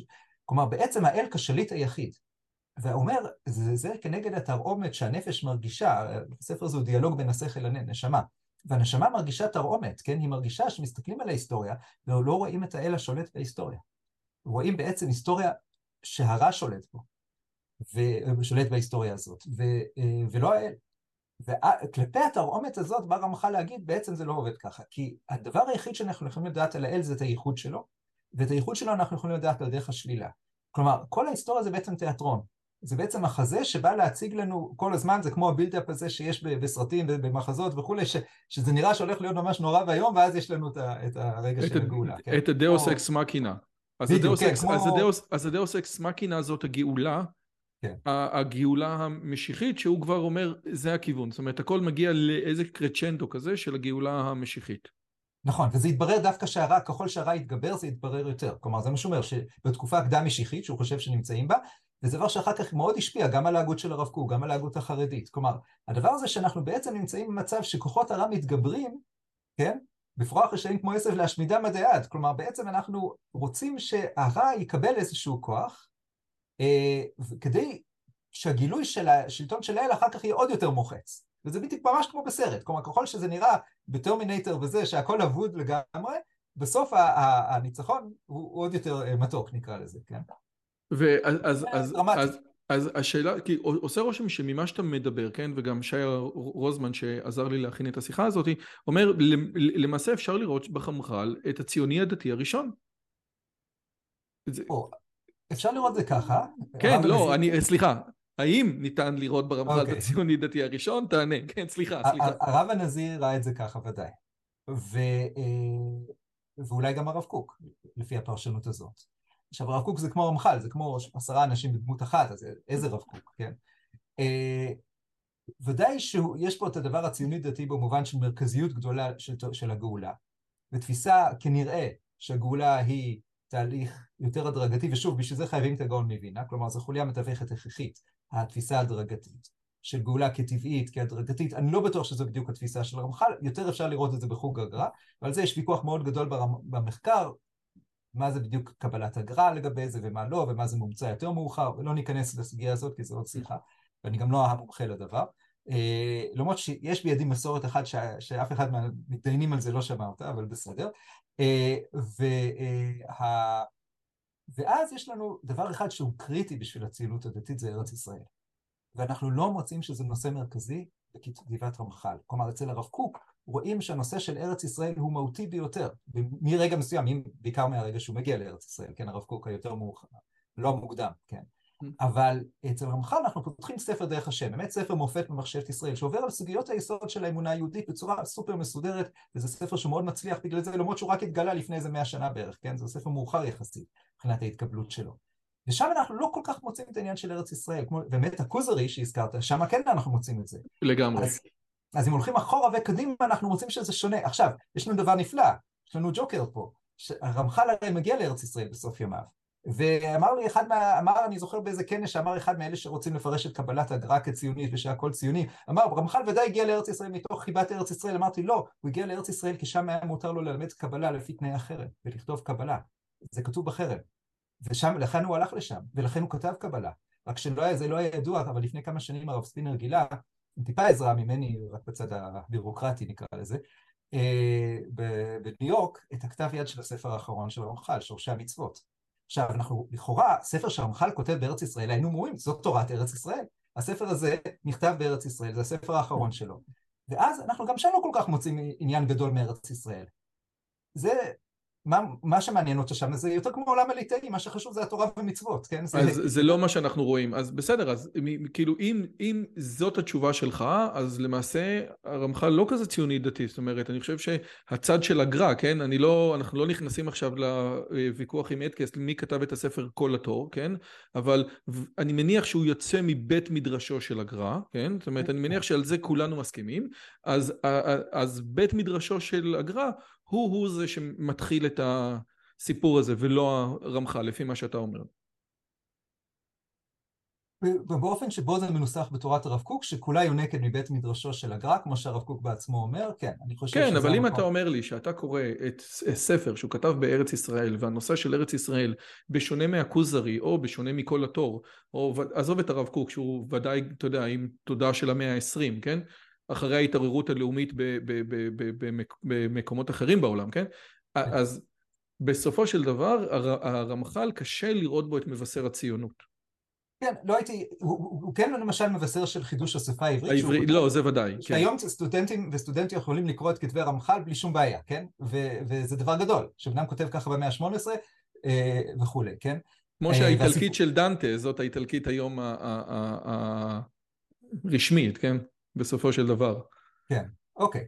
אבל עכשיו תראה, לגבי הדבר הזה עם, עם הקריאה לאחור שהיא מעניינת, אבל יש בה כל מיני סיבוכים, נגיד רק דוגמה אחת לזה, כן? שיש נושא שגם אותו אני לא כל כך מוצא ברמח"ל, והוא נורא חשוב אה, בספר כל התור למשל, שהזכרת, שיוצא מתוך קבלת הגר"א, והוא חשוב בהרבה מאוד מקומות, גם בכלל נושא מרכזי מאוד בקבלה, על זה כתבה גם לפני לא מעט שנים חביבה בדיה. שהנושא של המקדש הוא מאוד חשוב בשביל המקובלים, והוא לא חלק מהאג'נדה הציונית, כולל זה של הרב קוק. והיו לזה סיבות פוליטיות מובהקות, למה, אחרים כבר כתבו על זה, למה לשים את המקדש בצד? ועכשיו יש התעוררות סביב הדבר הזה, כן, שהיא נגד רצונו של הרב קוק, של הרב ציודה ושל הרב טאו, כן? אה, ו... ולמעשה גם זה לא נמצא כל כך אצל הרמח"ל. עכשיו זה דבר שמתוך הסדר היום העכשווי הוא לא כל כך חשוב, כמו מה שאמרתי על ארץ ישראל, שזה קצת יותר פצצה, כן? אבל, אבל אם מסתכלים ככה בתמונה רחבה של מה מעסיק את ההגות, אני אקרא לזה פרוטו-ציונית, ההגות שבעצם הציונים יכולים לנהוג, דתית שאנשים ציונים יכולים לנהוג ממנה, כן? שהרב קוק התכתב הרי עם, עם אנשים שכתבו לו, למה לא ללכת על הסיפור הזה של בניין המקדש? אני אגיד דבר מאוד מעניין, שנגיד יש מישהו שאני חושב שהוא כן סוג של אה, אה, אה, מקדים מטרים את הציונות, רב צדק הכהן מלובלין, שהוא השפיע על הרב קוק גם, כן? והוא, הושפע גם מרמח"ל דרך אגב. והוא בעולם החסידי, והוא כותב, כן, אם ייתנו לנו רשות, זה נכון שהוא לא אומר שצריך לעשות את זה באופן פרטיזני, הוא אומר, אם האומות ייתנו לנו רשות, צריך עכשיו לפנות את המקדש ולהתחיל לקרב קורבנות, עם הטומאה ועם כל הבעיות ההלכתיות, זה לא בעיה. הרב קוק לא חשב ככה. גם הרב קוק וגם הרמח"ל. עכשיו, אז, אז, טוב. הרמח"ל אז, לא התייחס לזה כל כך, כן. אז הנה, אז... אז, כותב, אז יש, יש ספר של, על המקדש, אגב, שלא בטוח שרמח"ל כתב אותו, אבל נגיד שרמח"ל כתב אותו, הוא לא כותב את זה כפרוגרמה מעשית. תן לי, תן לי לנסות לתקוף אותך אולי מכיוון אחר, בסדר? אז הכיוון של ארץ ישראל לא, לא הצלחתי, אני רוצה ללכת ולנסות לתקוף מכיוון אחר. הכיוון של, כמו שדיברת, על הקבלה של כוח, על הפוליטיקה, זאת אומרת, המתח הזה שבין ארציות ובין גשמיות, זאת אומרת, האם העולם היהודי זה עולם שמשחק רק בעולמות עליונים וכותבים שם מלאכים, או שהעולם היהודי ייגאל, כן? הקבלה הזאת תיגאל גם מתוך מקומות של הארציות, כן? ואת זה אני יכול לבוא אולי, אז, אז אם אתה יכול אולי בנקודה הזאת לבוא ולהגיד, פה היה לו חידוש, ואת החידוש הזה אפשר אחרי זה היה לבוא ולהגיד שזה מה שעשו הציונים, כן? כאילו ש, שנכנסו לתוך המקומות האלה של הארציות. דרך מה שאתה אומר, קבלה של כוח. זה טוב שפתחת את זה, כי זה נכון שעניין הכוח הוא עניין מרכזי בקבלה, כתבתי על זה ספר, כן? שמתחילתה פחות או יותר. אבל יש מהלך מסוים לגבי הכוח ולגבי המרחב הפוליטי, והמושג, אגב, המושג פוליטיקה מופיע אצל טקסט של מישהו שהוא התלמיד של רמח"ל, החבר של רמח"ל, המורה של רמח"ל, רבי משה דוד ואלה, כן? שהוא גם דמות מופתית ומעניינת מאוד, ופוריה מאוד, ורחבה מאוד וכולי, שהרבה פחות מוכרת, עכשיו יש לו עדנה, כן, הרב ספינר בעצם מדפיס את הספרים שלו כל הזמן וכולי. אבל, אה, ו, ושם מופיע מונח פוליטיקה. ויש עניין בפוליטי, העניין הזה הוא א', עניין איטלקי, זה לא מקרה שמקיאוולי, מגדולי ההוגים הפוליטיים של העת החדשה הוא איטלקי וויקו וכולי, כלומר יש מסורת, וישנה מסורת איטלקית, שאגב חייבים להגיד, הספרות הפשיסטית היא גם חלק ממנה. עכשיו, אנחנו נרתעים מזה, אבל הספרות הפשיסטית יש בה מחשבה פוליטית מאוד מעניינת ומוזנחת, האיטלקית. וה... אז עניין אחד זהו איטלקי, וכולל הדבר הזה שם דיברתי עליו, שבעצם זה לא שלי, זה מירון אזרחי ז"ל, כן, שהיה אחד המורים שלי, שהפוליטיקה כתיאטרון. והעולם כתיאטרון, כן, שזה נמצא גם בשייקספיר, זה, זה עניין מודרני, זה, זה הדבר השני שרציתי לומר. בעניין המודרני, התיאולוגיה נהיית תיאולוגיה פוליטית, והיא, וזה דבר שמתגבר ככל שהמודרניות מתגברת. בעיניי המהות של המעבר למודרניות זה מדינת הלאום. והדבר הפשוט שאנחנו יכולים להיות עם זהויות דתיות שונות ועם זהויות תרבותיות שונות, כולנו שייכים למדינה. אין אנשים בעולם, ואם יש אנשים בעולם שאין להם מדינה ואין להם דרכון, הם מסכנים מאוד. כמו שכבר כתבה חנה ארנדט, כן? וזאת אומרת, המדינה היא הזהות הבסיסית שלנו. והדבר הזה של הזיהוי של התיאולוגיה עם הפוליטי נובע מהדבר הזה, מההקשר הזה של מדינת הלאום, לכן אנחנו מוצאים כבר בתחילת העת החדשה אנשים, חיבורים כמו ספר המשיב, שהוא אנונימי, כן? או, או הכתבים של רבי שלמה מולכו, שהיה סוג של פעיל פוליטי, אפשר לקרוא לזה. וכולי, כלומר אפשר למצוא בעת החדשה התגברות של התיאולוגיה הפוליטית הזאת, רמח"ל הוא חלק ממנה, הרב קוק הוא חלק ממנה, הרב אשלג שלא דיברנו עליו הוא גם חלק מהתיאולוגיה הפוליטית בכיוון הקומוניסטי בכלל, כן? אז בוא רגע שנייה, אני רוצה להסביר את הרעיון. התיאולוגיה הפוליטית לפי מה שאתה אומר זה הרעיון שהתיאולוגיה באה לידי ביטוי בישות הפוליטית שזאת המדינה. האם, האם הבנתי את זה נכון? די, כלומר, הייתי מוסיף... ובהקשר הזה זה ממש הציונים, כן? או... רגע. נגיד, אבל נגיד עוד משפט אחד על זה, כן. שבעצם המדינה היא, פה יש שני דרכים להגיד את זה. יש את הדרך המקורית של מי שניסח את התיאולוג הפוליטי, שהיה הוגן נאצי, קרל שמיט, שגם הדמות, אדם מאוד מאוד מורכב ומעניין בכתיבתו, עם עמדה פוליטית מאוד בעייתית, כלומר הוא חשב שבכלל הנאציזם זה סוג של פשרנות, כן? זה, זה היה light בשבילו, כן? הנאציזם, כן? והוא היה מאוכזב, כאילו, שלא הלכו עד הסוף לשיטתו, כן? אבל, אה, אבל, אבל בעצם התפיסה שבעצם המדינה מחליפה את האל בתור הריבון. עכשיו, דבר, בתוך עולם דתי לא מנצחים את זה ככה, אלא הפוך, שהמדינה, אה, שבעצם הריבונות של האל מתנהלת כמו ריבונות של מדינה. כלומר, התיאור של ריבונות האל מתחיל להיות יותר ויותר כמו תיאור של ריבונות מדינה, והשיא של זה, של המפגש הזה אצל הרב קוק, שהרב קוק כותב מדינתנו, מדינת ישראל, אגב, הוא חוזה את השם של מדינת ישראל לפני שהחליטו דיונים ארוכים לתת אותה, כן? הוא אומר, מדינתנו, מדינת ישראל, היא יסוד כס השם בעולם. אז, אז, אז, אז רגע, שנייה, אני, כי נראה לי שזאת נקודה ממש חשובה. אני חשבתי שתיאולוגיה פוליטית זה שהאלוהים, הריבונות של אלוהים באה לידי ביטוי במדינה, אתה אומר לא, זה משהו אחר. זה אומר שאלוהים, הניהול של אלוהים את העולם דומה לניהול של ריבון את המדינה שלו. כן, זה, זה, זה הייתי אומר שלושה, בעצם שלושה מרכיבים בתיאולוגיה פוליטית. יש את המהלך הקלאסי נוסח קרל שמיט ואחרים, שבעצם המדינה מחליפה את האל בתור ריבון, נגיד הובס בתור הוגה פוליטי, זה בעצם הפרויקט שלו. המדינה צריכה לקבל את הכוח המוחלט, היא צריכה להיות הישות הקוזמית הזאת, הלוויתן, והוא מודע גם לא, להקשרים המדרשיים וקבלים שאומר את זה, כן? אגב, גם דמוי מאוד מרכזי פוליטי אצל הגאון מווינה, הלוויתן, כן? אז, אז הובס בעצם, המדינה מחליפה את הריבון, שזה מה שקרל שמיט רצה, כן? המדינה היא הריבון, המדינה מחליפה את אלוהים. היא הריבון המוחלט שמחליפה כן. את האל, ולכן כן. אין מקום בכלל, אגב שפינוזה גם די חשב ככה, אין בכלל מקום לזהויות דתיות שמתחרות במדינה. אה, ממלכתיות עד הסוף, כן? ו, אה, ויש מהלך שני של לבוא ולהגיד, כמו רמח"ל, ככה אני מפרש את רמח"ל, זה פרשנות, זה לא כתוב במפורש, זה יותר מפורש אצל רבים, הרבה יותר מפורש אצל רבים משה דוד ואלה, של להגיד, יש הקבלות, יש איזו איזומורפיות, יש איזה דמיון צורה בין הדרך שבה האופן שבו אנחנו מבינים איך האל מנהל את ההיסטוריה מאחורי הקלעים, דומה לאיך שהמדינה מנהלת את ההיסטוריה בפרונט. אתה יכול לתת לי דוגמה לזה? אוקיי, אוקיי, שנייה אחת, כן? שנייה אחת, דבר שלישי, כן, נ, נ, נ, נ, נביא דוגמה, כן? כן? והדבר השלישי זה להיות כמו הרב קוק, להגיד, המדינה היא, ועוד יותר רב ציודה שדיבר על הטנקים הקדושים, המדינה, הצבא, כל מנגנוני הכוח של המדינה, הם הנכחה הרמטכ"ל זה כהן גדול. כן, אפשר להגיד, כן, הנכחה של הנוכחות האלוהית בעולם. כן, ש, שזה משהו שמאוד מובן אצל הציונים, זאת אומרת לקחו את הממלכתיות הזאת עד הסוף, וכאילו אצל הציונים הדתיים, שבעצם אומרים האלוהים מתגלה בצורה יפה דרך המדינה, כמו שהרב קוק אומר, מדינת ישראל היא יסוד היא יסוד המלכות של הקדוש ברוך הוא. אבל מכיוון שאני לא מדבר על קארל שמיט ואני לא מדבר על הרב קוק ואני רוצה לחזור ל-1740, אז אני כן אצטרך שלא ת... תן לי דוגמה למה שהרמח"ל מתכוון בזה שאיך אלוהים שולט דומה לאיך שהמדינה שולטת. אוקיי.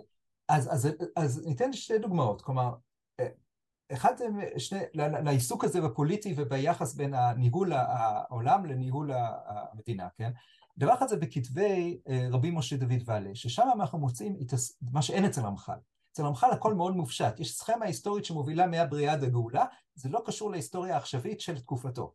אבל אנחנו פותחים, פותחים את רבי משה דוד ואלה, ושם אנחנו רואים שכל הפוליטיקות של ערי המדינה האיטלקיות, של ונצי ופדובה, שבעצם רבו סביב רמח"ל גם, כן?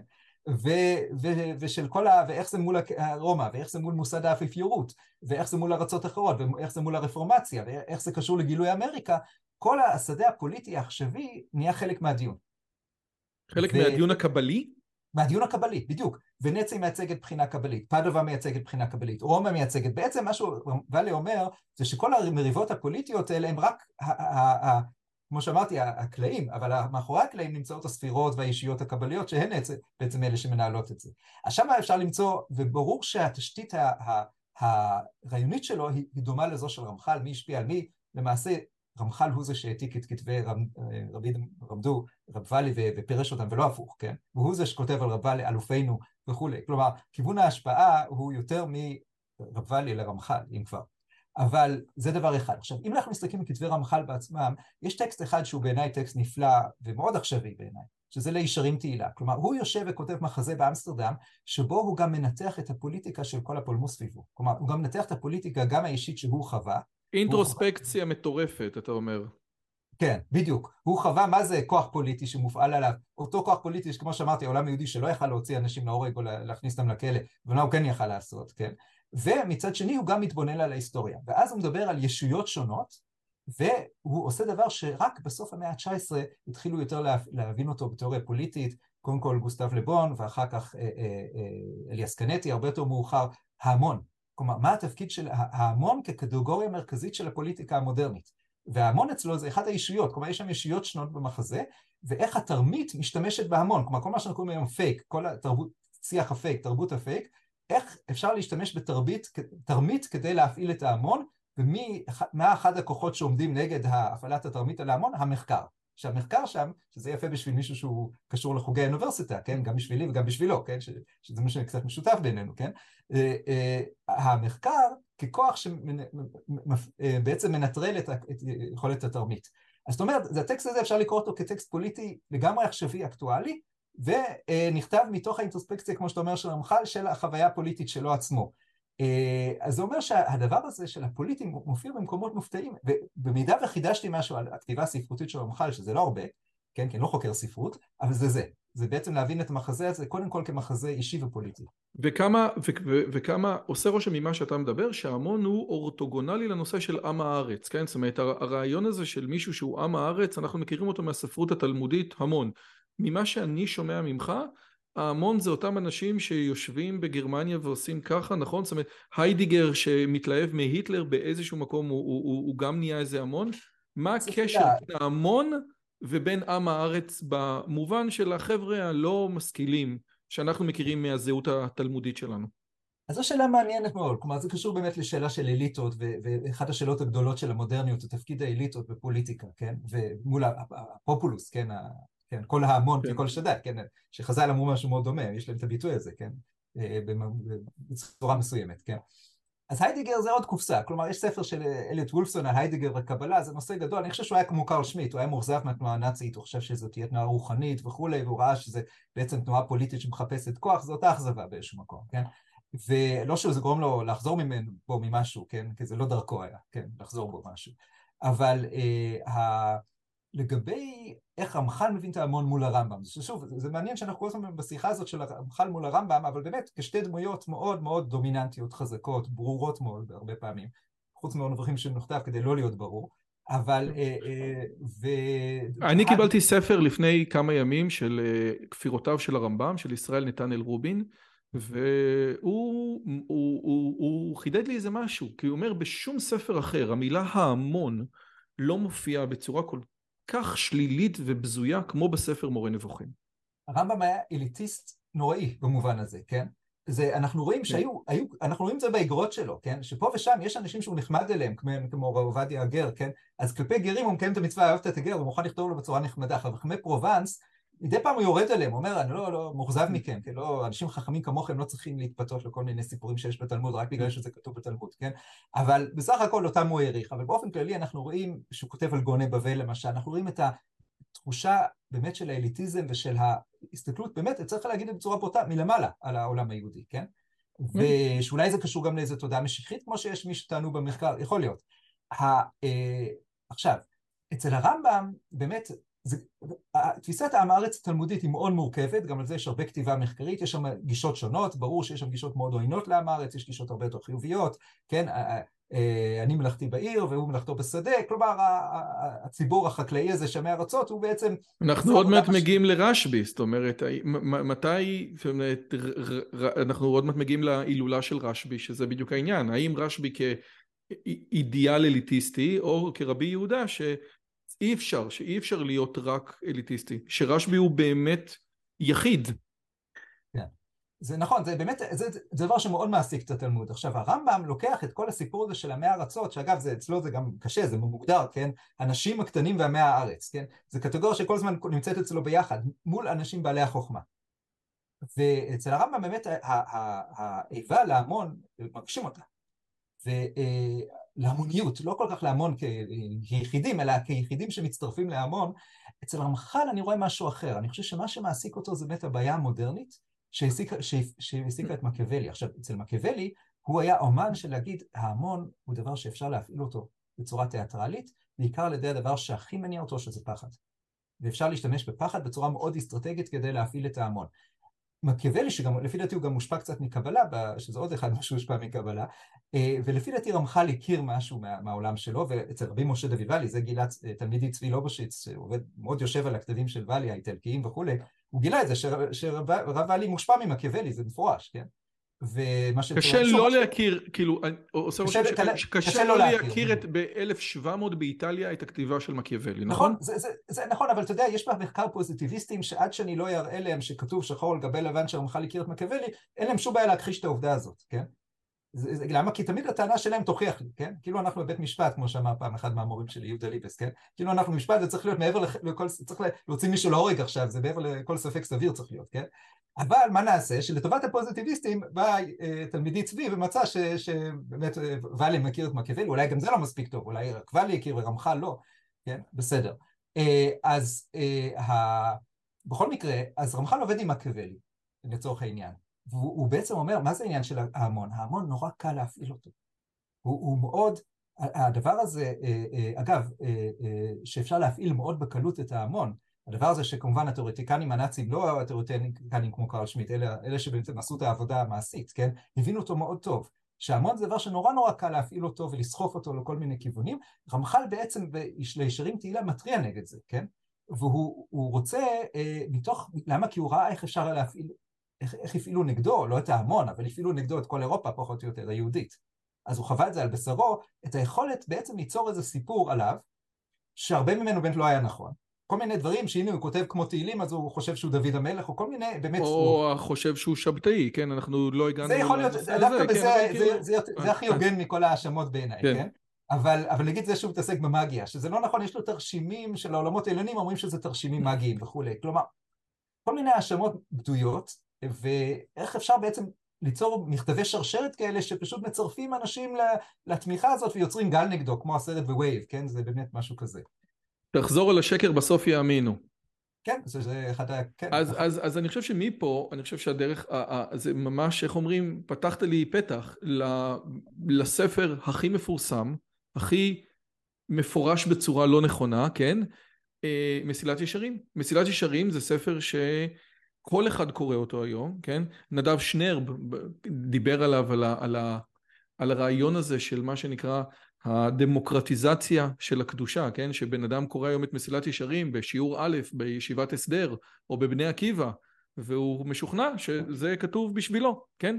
אז השאלה היא, מסילת ישרים זה בעצם ספר שמתעסק או שמתבסס על ברייתא או על משנה במסכת אבות של פנחס בן יאיר, שמדברת איך מגיעים בסוף לרוח הקודש. מצד אחד זה ספר שיש אותו לכל בן נוער בבית. מצד אחד זה ספר שאנשים קוראים אותו לפני יום כיפור כדי להירגע, אני שמעתי כמה כאלה. מהצד השני, המורה נבוכים, ספר שנכתב לאחד מעשרת אלפים, אחד מרבבה, לא קוראים אותו. אבל אולי אנחנו לא מבינים, אולי באמת הרמח"ל לא כתב אותו לכולם. אז האם אתה מסכים שמסילת ישרים זה ספר שהוא, איך אני אגיד את זה, שספר שהוצא מהקשרו? שאלה מעניינת, כלומר, באמת ההקשר שלו, כמו שאמרתי, זה הרצון לקבל לגיטימציה ודרך כתיבה לא קבלית, הוא כמעט לא מזכיר שם את הזוהר וכולי, כן, שזה ספר מאוד אהוב עליו הזוהר, לא דיברנו על זה, אבל הזכרתי את רשב"י וכולי, ויש ל"ג בעומר.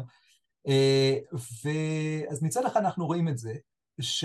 שהוא מסתיר שם את הקבלה. עכשיו יש כל מיני אנשים שרוצים לבנות, למצוא שם כל מיני מבנים קבליים, אבל אני כתבתי את זה, הוא המח"ל כתב, ברוך השם, הוא כתב ספרי קבלה, הוא לא רצה לכתוב פה עוד ספר קבלה מוסווה, רק בגלל שהיה אסור לו לכתוב קבלה, זה לא הפרויקט פה. עכשיו, דבר מעניין זה לראות את שתי הגרסאות של מצילת ישרים, כמו הרבה פעמים המח"ל כותב גרסה אחת שהיא, אגב, בצורה של דיאלוג, כמו לפעמים, שזה גם מתכונת איטלקית מאוד של כתיבה, אגב, של הכוזרי גם, כן? של כתיבה דיאלוגית. גם של גלילאו.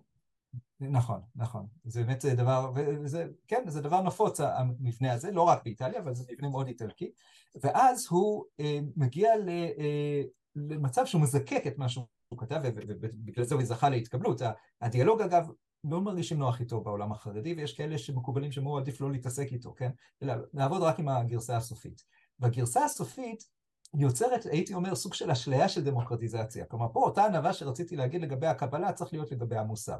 שמסילת ישרים בונה כל מיני מדרגות, כן? וזה סולם, כמו שאתה אומר, הסולם הזה של מסכת עבודה זרה של רבי פנחס בן יאיר, הוא בונה סולם שמתחיל אולי בתורה, למרות שהרמח"ל לא מביא את הגרסה הזאת, אבל מתחיל בזהירות וזריזות וכולי, ואז מגיע בסוף לרוח הקודש, לתחיית המתים, לדברים נשגבים. ובאמת בסוף הספר רמח"ל כותב דברים נשגבים, ששם העולם הקבלי שלו, המיסטי, הרבה יותר בא לידי ביטוי. אבל יש דרך מאוד ארוכה, וכשאנחנו רואים אה, מה הרמח"ל, מה רמה, הסף שרמח"ל מציב במידת הנקיות, במידת הפרישות, במידת החסידות, שזה עוד לקראת הסוף, סף מאוד גבוה. כלומר, התחושה בעולם שאני גדלתי בו, שזה עולם של ישיבות המוסר, הייתה תחושה שמסילת ישרים זה פרויקט חיים במובן הזה שזה מאוד מאוד מאוד קשה ליישם את מה שכתוב שם. ומתוך מה שאתה ציטטת, שהרמח"ל אומר, אני לא בא לחדש, הבעיה היא שאנחנו לא מצליחים למצוא את ההפעלה, את המוטיבציה בדברים הפשוטים. אנחנו מפספסים את הדברים הפשוטים, ובעצם הרמח"ל, העניין של הסולם זה שיש לו בסיס. ואני חושב שמנקודת מבט הזאת מסתכלים על העולם הרוחני של היום, אנשים רוצים ללכת למקומות הגבוהים של הסולם, אבל כבר כתב רבי חיים מוולושין שבאש אנשים מדלגים על, על שלבים בסולם, הם נופלים בסוף, כן? והתחושה היא של אה, עולם המוסר הייתה של עבודה הרבה הרבה יותר איטית והדרגתית של הפנמה, כי בעצם זה מה שהרמח"ל מחפש שם, הוא אומר, אנחנו צריכים למצוא דרך איך להפנים ולהפוך למשמעותיים בשבילנו את הדברים הכי פשוטים. וזה הדבר שאנשים כל הזמן נופלים בו. הוא, הוא זיהה את זה במאה ה-18, זה לית, נכון ביתר שאת במאה ה-21. בכלל, אני כמו לייבוביץ' חושב שמסילת ישרים, שהרמח"ל של מסילת ישרים הוא באמת פסיכולוג גאון. כלומר, רואים איך הוא מנתח מה זה גאווה, רואים איך הוא מנתח תכונות ונטיות פסיכולוגיות בצורה מופתית. אגב, בהקשר הזה של הגאווה, זה מעניין שהגאווה היא ממש בהתחלה, לעומת הענווה שהיא בסוף. זאת אומרת, אה, גם שפינוזה מדבר על זה, כן? שיש הרבה אנשים, ש... שפינוזה כותב, אני חושב, לפניו, אבל אה, שכאילו, יש, לא, לא חושב שהוא כותב לפניו, שיש אנשים שמבחינת, הרבה אנשים תופסים את המידות של גאווה כמידה לא טובה, אני חושב שהיא מידה כן טובה, זאת אומרת, יש שם איזשהו דיבור ממש משמעותי. לי עושה רושם עדיין, שאם המטרה של הספר זה רוח הקודש, הספר הוא כישלון, במובן הזה שרוב האנשים לא מגיעים לרוח הקודש.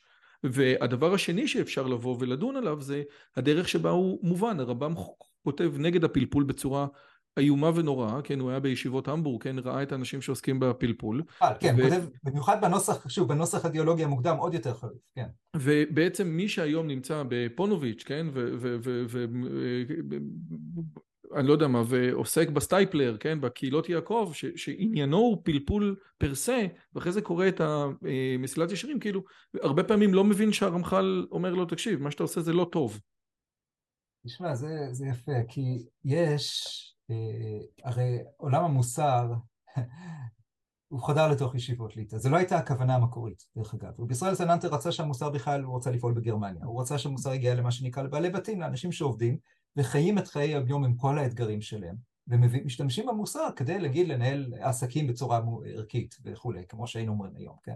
וזה לא הלך לו. ואז הוא פונה לישיבות. ובישיבות יש מאבק גדול, שהוא שאחר כך די הוכחש, כן? שמאבק גדדול.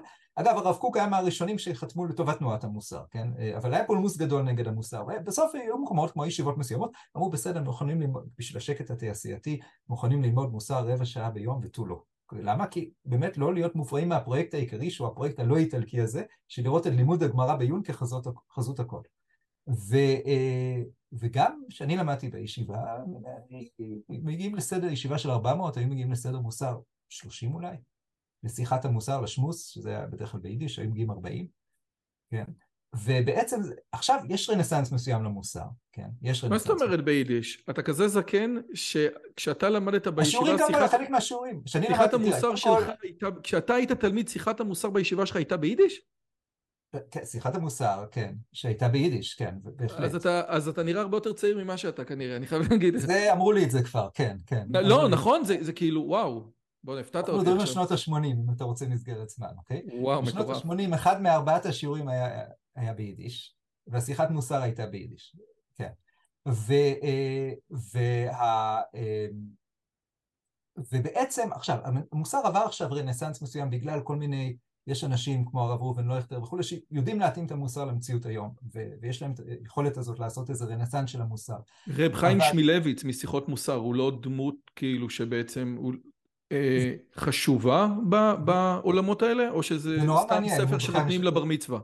רב חיים זה, שבאמת אתה צודק, נותנים אותו לבר מצווה, הרי הוא לא היה איש מוסר. מה שקרה במיר זה שבשלב מסוים הוא התחיל לתת את שיחות המוסר. ואז אמרו עליו, בעלי המוסר, הבן אדם הזה למרות שהוא לא בעל מוסר, העמקות שלו וההתמדה שלו בגמרא הם מספיק טובים כדי ש... אה, אה, הם מספיק טובות כדי שהוא יוכל גם למלא את הנישה הזאת באופן, כמחליף, כמלא מקום. אבל הספרים האלה באמת הם לא, הם רחוקים מאוד מאוד מלהיות ספרי מוסר קלאסיים. אה, עכשיו, הדבר המעניין זה שהיה זרם אחד בעולם המוסר שלקח את זה מאוד ברצינות, את רמח"ל, ואת הפרויקט הזה. של לשים את המוסר בלב הרוחניות היהודית ולא את הגמרא ולא את הפילוסופיה ואת כל הלא האלה שרמח"ל כותב בתחילת הספר שלו ולא את המדע, שהוא מכבד אותו, אבל זה לא, זה לא לב הדברים, כן? ו, אה, ואז אה, בזרם של נוברדוק, ששם באמת, אני בדיוק ראיתי טקסט של מישהו ש, אה, של, של שיחה של אדמו"ר חסידי נגד נוברדוק, הוא אומר, כל היום הם מסילת ישרים, וזה אפיון מאוד יפה, כלומר הוא בעצם תופס את זה, אותו מתנגד של נוברדוק, ש, שהם ספגו את עיקר האש שהייתה נגד תנועת המוסר, אה, וזה זרם שמאוד כמעט נעלם, גם, גם הוא סוף סוף עובר איזשהו רנסאנס, וטוב שכך.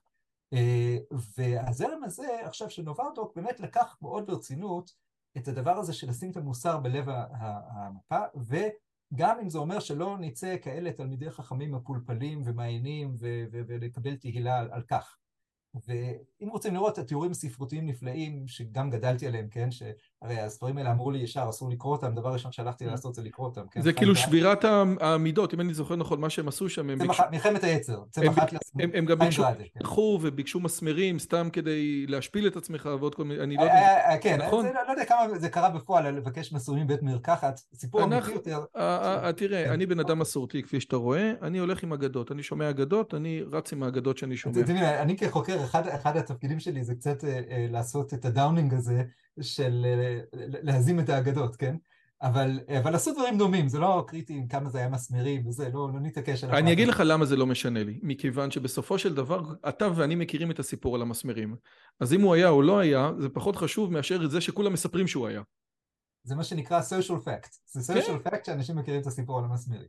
אז, אז, אז אני, אני, אני, אני, אולי אני רוצה לטובת, כי אחרי זה הרבה אנשים אומרים בתגובות, רגע, אבל אתם לא מדברים קצת מה זה בדיוק מוסר. אז אני אתן את ה-20 אה, אה, שניות בצורה מאוד מאוד אה, מאוד מאוד פשטנית, ואם תכעס אז אני מתנצל. בסופו של דבר... אני לא כל כך כועס, כן? לא בסופו של דבר, כן? חלק, חלק מעבודת המידות יכול לבוא לידי ביטוי בשני אספקטים. אספקט אחד זה האספקט החסידי, כן? שהאספקט החסידי, אם אנחנו רוצים לתת את הדוגמה של המקל והגזר, שמי שאוהב גזר, אז החסידות מתעסקת בגזר, כן? תהיה טוב, אנחנו רוצים שלא תעשה עבירות לא כי אתה לא רוצה, אלא כי אין לך זמן, כי אתה עסוק במצוות. תסתכל על הדברים הטובים, כן? אין ייאוש בעולם כלל, זה מיסודו של רבי נחמן שהוא שייך לאסכולה חסידית. האסכולה השנייה היא אסכולה שבעצם מתנגדת לאסכולה החסידית, לכן קוראים לה מתנגדים. מיסודה זה לצורך העניין רב חיים וולוז'ין, שפעם ראשונה הוא בעצם נותן איזשהו אה, אה, אה, טקסט שאמור להתמודד אל מול התפיסה החסידית ובעצם תפיסת המוסר אומרת את הדברים הבאים בואו נתמקד בכמה שיטת המוסר מתמקדת אולי בצורה פשטנית במקל בכמה שזה איום ונורא אחר כן אחד הדברים המתסכלים זה ששיטת המוסר, אם אתה מת, מת, מתמקד בסיפור הזה, אתה נהיה יותר עצוב, יותר מתוסכל. לכן הדיבור זה שהחסידים שמחים יותר, שבעלי המוסר הם עצובים יותר, הם מלנכולים יותר, הם מתעסקים בתוך העולמות האלה, כן? זה בסופו של דבר שני הצדדים. קודם כל, די, די בקריקטורה, אבל כמה אתה מקבל את ה... לא, בגדול זה נראה לי, כלומר הייתי מנסה את זה טיפה שונה, רק ממש טיפה שונה, כן? ש, שבעצם העולם החסידי, זה הדגש הוא על אהבה, אהבת השם, אהבת ישראל גם, אה, וזה הדגש, רואים את זה, זה דגש ספרותי, כלומר פשוט רוצים לראות מה הנושאים המרכזיים בטקסטים, זה זה. אבל... ו... מה אתה אומר? כן, סליחה, ו- אבל, okay. אבל, יש פה, לא, אבל יש פה משהו שהוא ממש משמעותי ואני רציתי אולי לקבל אותך כי הדבר הזה מגיע למה שנקרא להשקופה ולגדולים, כן? הרעיון הוא שבסופו של דבר המוסר מדבר על גדלות האדם וגדלות האדם זה דבר שאומרים בן אדם הוא כל כך גדול ולכן לא ראוי לך להתעסק בדברים קטנים. הבעיה הזאת של ככל שהזמן עובר אומרים אבל אתה שקוע בחטא ולכן עדיף לך ללכת לאותם גדולים, לאותם רבנים גדולים שהם בעצם לא נגועים בכל מיני דברים רעים ולכן יש עניין של דעת תורה, השקופה, הגדולים, כן? הרעיון הזה, ממה שאני מבין, המקור שלו זה בכנסייה הקתולית, כן? האפיפיור, האדם טבוע בחטא כל כך, ולכן מה שאתה תחליט ומה שאתה תרצה הוא כל כך נגוע ופגוע ומגעיל, שאתה צריך מישהו שיתווך. הרעיון, האם, האם לפי דעתך, כמו שאני תופס את זה, הרעיון של הגדולים והשקופה ודעת תורה, יונק מתוך רעיונות שהם בסופו של דבר הכנסייה הקתולית. אתה, עזוב, אתה צריך מישהו שיתווך בינך לבין האלוהים. אוקיי, תראה, אתה מעלה פה הרבה דברים, ולא כולם, אה, כולם קצת, חלק מהם היו לוקחים אותנו קצת מהשיחה כן. הזאת, לכל מיני כיוונים, אבל, אבל בוא, בוא, בוא שנייה כן. נחזור לעניין הזה של ההגדה הראשונה שעשית, כן? העולם החסידי כעולם של אהבה, העולם המוסר הליטאי. העולם של יראה. יראה, ולא רק של המוסר הליטאי, אלא של ספרות המוסר הקבלית שקדמה לרמח"ל, דהיינו הכתיבה הקבלית, נגיד של צפת, וגם הכתיבה הקבלית הימי ביניימית שחלקה גם היא קבלית, כן? למרות שלא תמיד שמים לב לזה. דגש מאוד גדול על היראה. עכשיו, אתה דיברת על המקל, רמח"ל, אצלו המקל הוא באמת אחר, ואתה ניסחת את זה נכון. כלומר, אחד הדברים המעניינים מסילת ישרים זה כמה הוא רואה ביראת העונש דבר נחות. יראת העונש זה לא העניין. זה לא, אלא יראת החטא במובן הזה שכמו שאתה אומר, לפחד מהחטא, למה? כי זה לא מתאים למקום הגבוה של הנשמה למשל, למקור של הנשמה. זה, צריך, ובעיקר ליראה מהניתוק מהאל. הניתוק מהאל, כי הקרבת השם לי טוב, זה הפסוק שהוא מביא בהתחלה. כלומר, הדבקות באל זה הטוב האמיתי, וכל, כאילו זה הטוב, זה התענוג האמיתי, כך הוא כותב בתחילת מסילת ישרים. אז כן כמו החסידות שדגש הוא דבקות וככה, ופה יש דווקא דמיון, והחסידים במידה רבה אוהבים את מסילת ישרים, גם אם בעולם החסידי היו הסתייגויות על קבלת רמח"ל, מסיבות שהזכרנו, ומצד שני, הדגש הזה של רמח"ל אומר, הדגש הזה על החשש להינתק מהאל כבסיס היראה. עכשיו, אה, פה הזכרת את עניין גדלות האדם, ובאמת, עכשיו, אה, היה זרם במוסר שלם שהדגיש את הנושא של גדלות האדם, כן? ש... אה, מה שנקרא זרם של סלובודקה וכולי. ובאמת, יש חוקר, יקיר אנגלנדר, שאמר דבר מאוד יפה, ש... שקרוב למה שאתה אומר, שהשיח הזה לגדולים, שבעצם מחקה את העולם החסידי, אגב, גם המוסר בא בתגובה לעולם החסידי, לדעתי. כלומר, העולם החסידי פיתח איזה דרך פנימית בעבודת השם וכולי, ותנועת המוס... העולם הליטאי לא יכל להסתפק בחמש דקות ב-18 שעות שרב חמי וולוז'ין שהזכרת היה מוכן להקציב למוסר עוד פחות מהרבע שעה הזה, שהיו מוכנים בקלץ, כן? אה, אה, אז... בנפש החיים. כן, בנפש החיים, ברוח החיים, הוא כותב, ספר המוסר. שלו באמת, הוא כותב חמש דקות ב-18 שעות. ואז העולם הליטאי הבין שזה לא יעבוד. וזה אחת הסיבות להתהוות, לא היחידה אולי, להתהוות של תנועת המוסר. ואותו דבר, הדבר הזה של הגדולים, עוד לפני האפיפיור, הוא קודם כל בא במידה רבה מאוד, יקיר הראה את זה יפה, כחיקוי לעולם החסידי. וגיבשו דוקטרינה משותפת של אמונת חכמים, של דעת תורה, של דעת סטיירי, כן? שזה בעצם בלוי, ופה אתה צודק, על אינפליביליטי, כלומר אינפליביליטי, דהיינו שהם לא יכולים לטעות הגדולים. ואנחנו שומעים את זה כל הזמן עכשיו. הגדולים לא יכולים לטעות. ופה יש הקבלה מבנית לכל הפחות לדוקטרינה של האפיפיור כמנוע מחטא, אה, המנוע מטעות. הדבר הזה בהחלט התעצם במאה ה-19, אני אני לא חוקר נצרות מודרנית, אבל mm. קל לראות את ההקבלות, וזה קשור לעניין הזה מודרני מאוד משמעותי, שזה עניין של התפתחות הספק. כלומר, אחד התהליכים המרכזיים של המודרניות זה התפתחות הספק. ואחד המבצרים נגד הספק זה האמונה שיש, שאפשר למצוא אותה גם בכתבי רבי משה דוד ואלה וכולי, אפשר, שיש אנשים שהם מנועים מטעות, שיש אנשים שהם מעבר לספק, ש, שלא צריך להטיל בהם ספק. אגב, אני רוצה רגע לחדד בהקשר הזה למאזינים, הרעיון היהודי, התלמודי, הוא שבית הדין יכול לטעות. יש מסכת הוריות שמתעסקת במה קורה שבית הדין טעה. הרב אורי שרקי סיפר לי פעם שאיזה מישהו חשוב בכנסייה הקתולית שאל אותו אם לפי היהדות אלוהים יכול לטעות, כאילו בית הדין יכול לטעות. אז הוא אמר לו כן, יש מסכת שלמה. הוא אמר לו למה? ואז הקרדינל אמר לו אצלנו הוא לא יכול לטעות. אז אמר לו למה? הוא אומר תראה כי יש פסוק כי לא יטוש אדוני עמו ונחלתו לא יעזוב. והפסוק הזה בעצם אומר שאלוהים לא יעזוב אותנו, לא ירשה לנו לטעות. והקרדינל פספס שאם זה הפסוק שהוא משתמש, אולי שווה לו לקחת את הרעיון הזה שאלוהים גם לא יעזוב את ישראל, כן? אבל לזה הקרדינל פספס. אבל זה קטע משמעותי. מה שחשוב באמת זה, כן, זה לא רק שהבית דין גם, קודם כל הנושא של בית דין טועה, כן? וברור ש, שהדבר הזה, מסתכלים על זה אובייקטיבית, הוא זר לתפיסה התלמודית. והוא גם זר לתפיסה, נגיד, של מפרשי ימי הביניים, שהיה להם עיסוק רב מאוד, שהיום באמת במקומות כמו אה, הר המור, הרב טאו, מעניינים מלחמת חורמה נגד הדבר הזה, שאנשים אומרים את מה שכתוב בפרשנות ימי הביניים, זה שגדולי האומה, אברהם אבינו, דוד וכולי, טעו.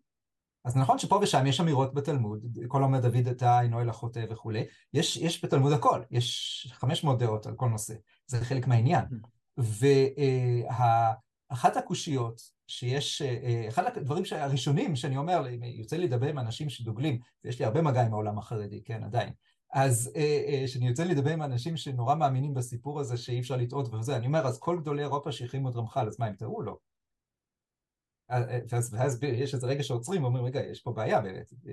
והגאון מווילנה, אגב, שהכין את החסידות, גם, גם הוא טעה, וכולי. כלומר, בעצם מה שאנחנו רואים, שהמפתח פה זה תרבות המחלוקת. כלומר, מול מושא, הדבר הזה שתמיד אומרים אין אפיפיור ביהדות, זה דרך אחרת להגיד, העולם היהודי בעצם בנוי על החיוניות של המחלוקת. ושה... וחשוב לחדד את מה שאתה אומר, שתרבות הספק שמתפתחת עם המדע המודרני בעולם הנוצרי, היא, היא, היא מי שמכיר את העולמות היהודים, היא, היא לא הגיעה לעולם היהודים, היא הגיעה, היא התחילה מההתחלה, היהודים, אתה יודע, שתמיד, הדוגמה הטובה ביותר, ש...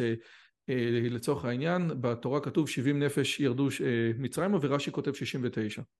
עכשיו כדי שהוא יכתוב 69 הוא היה צריך לספור ולראות שזה לא נכון וכדי לספור הוא היה צריך לא להאמין הוא היה צריך לא להאמין והשאלה היא מה אתה לא מאמין? התשובה היא לא זאת אומרת הרעיון של הספק בתוך העולם היהודי הקלאסי הוא רעיון שהוא אינטרינזי אנחנו לא היינו צריכים אותו מהמאה ה-19 אתה מקבל? זו שיחה אחרת, כי יש לי, כן. זה הספר הבא שלי על הספק, כן? אה, ששם באמת יש מסורת הרמח"ל ומשה דוד ואלה שמדברים לכאורה נגד הספק, הם מייצגים מסורת ארוכה שנמצאת גם ברמב"ם במקומות אחרים, כן? הרמב"ם הוא לא טיפוס שהוא ספקן לגבי עצמו, הוא יכול להיות ספקן לגבי אחרים, אבל כשהוא כותב הלכה כמשנה תורה, הוא רוצה שזאת תהיה הלכה מוחלטת, לכן הוא לא מביא מחלוקות. כלומר, הרמב"ם בעצם מתנער מתרבות המחלוקת בפרויקט שלו של משנה תורה. כלומר, יש מסורת אנטי-ספקנית חזקה מאוד בעולם היהודי, וגם יש מסורת ספקנית, וזה חלק מהריבוי מה, מה, הדעות שיש פה. ו, אה, ואחד הדברים המעניינים, יש ספר במאה, של קבלה במאה ה-20 שהוא כותב ככה. הוא אומר, אנחנו, אחד הדברים שאנחנו לומדים, הראשונים שלומדים בקבלת הארי, הרי יש, בקבלת הארי בהתחלה זה קצת יותר קל. ואז יש איזה מקום, יש מקומות שנתקעים, זה מה שקורה לכולם עם קבלת הארי. אחד המקומות שנתקעים זה בספקות, כלומר יש מקום שיש במקומות הגבוהים יותר ביותר ספקות, ויש טקסט מחוג הרמח"ל, אני לא חושב שזה רמח"ל, אבל הוא אומר, שמה אנחנו צריכים את כל הספקות האלה? על ההתחלה תוקעים אותנו עם, עם המון המון רשימות של ספקות, רשימות מנאי של ספקות. ומה הספקות אומרים? שאנחנו לא באמת יודעים איך העולם האלוהי בנוי. מה שאמרתי קודם, שאנחנו לא באמת מבינים מה קורה שם. ואז, אה, אה, ואז בא אותו מקובל וכותב ככה, אז, אז לכאורה, ו, ו, ורבי חיים ויטל, תלמיד הארי, אומר, לא זכיתי לדעת את כל הספקות, הוא אומר, מה זה לא זכיתי? כמה שיהיו פחות ספקות זה יותר טוב. ואז הוא אומר, לא, תסתכל שכל ההלכה היהודית היא על ספקות. כלומר, בלי ספק אין לנו תורה. זה הספר שמשה הלברטל, הולדת הספק, שמראה כמה הספק היא קטגוריה עמוקה במחשבה התלמודית, והוא אומר, אותו מקובל, הוא כותב את זה, הוא אומר, כל הקונטרסים הגדולים שנכתבו על ספק וספק ספק, הספק של הספק וכולי, היו נמחקים אם לא היינו מקדשים את הספק. אז לכן השורש שלו הוא מאוד גבוה, הספק זה דבר מאוד גבוה. עמנואל ולרשטיין יש לו ספר, שהוא היסטוריון גדול, ויש לו ספר שאומר, הבעיה עם מדעי, מהאקדמיה, זה באמת אני אומר, לרגע של ביקורת גם על האקדמיה, שגם בה צריך להטיל ספק, כן? שהיא מחנכת לוודאות. היא מחנכת, כלומר, בעצם יוצרים תחושה בשיעורים שמה, ש... תחושה שאני מנסה להימנע ממנה בשיעורים שלי, כן? שמה שכותבים ומה שאומרים באקדמיה זה דבר ברור ו... מה שמצאת בגוגל סקולר זה אמת, ומה שראית בפרשנות... גוגל סקולר, הטירן החדש של. האקדמיה... ומה שראית בפרשנות קלאסית זה אפולוגטיקה שהיא לא מחייבת. בדיוק ככה. וזה מביא למשל לאמונה שבשביל להבין את קבלת הארי אנחנו לא צריכים את כל הפרשנות הספרדית. כלומר, אותם אנשים שהיו קרובים יותר לזמן של הארי, וזה היה מפעל חייהם לפרש את הארי, הם לא רלוונטיים בשביל להבין את קבלת הארי, ופרשנות הזוהר היא לא רלוונטית בשביל להבין את הזוהר, פרשנות התלמוד היא לא רלוונטית בשביל להבין את התלמוד. זו, זו בעיה הרבה יותר עמוקה במדעי היהדות.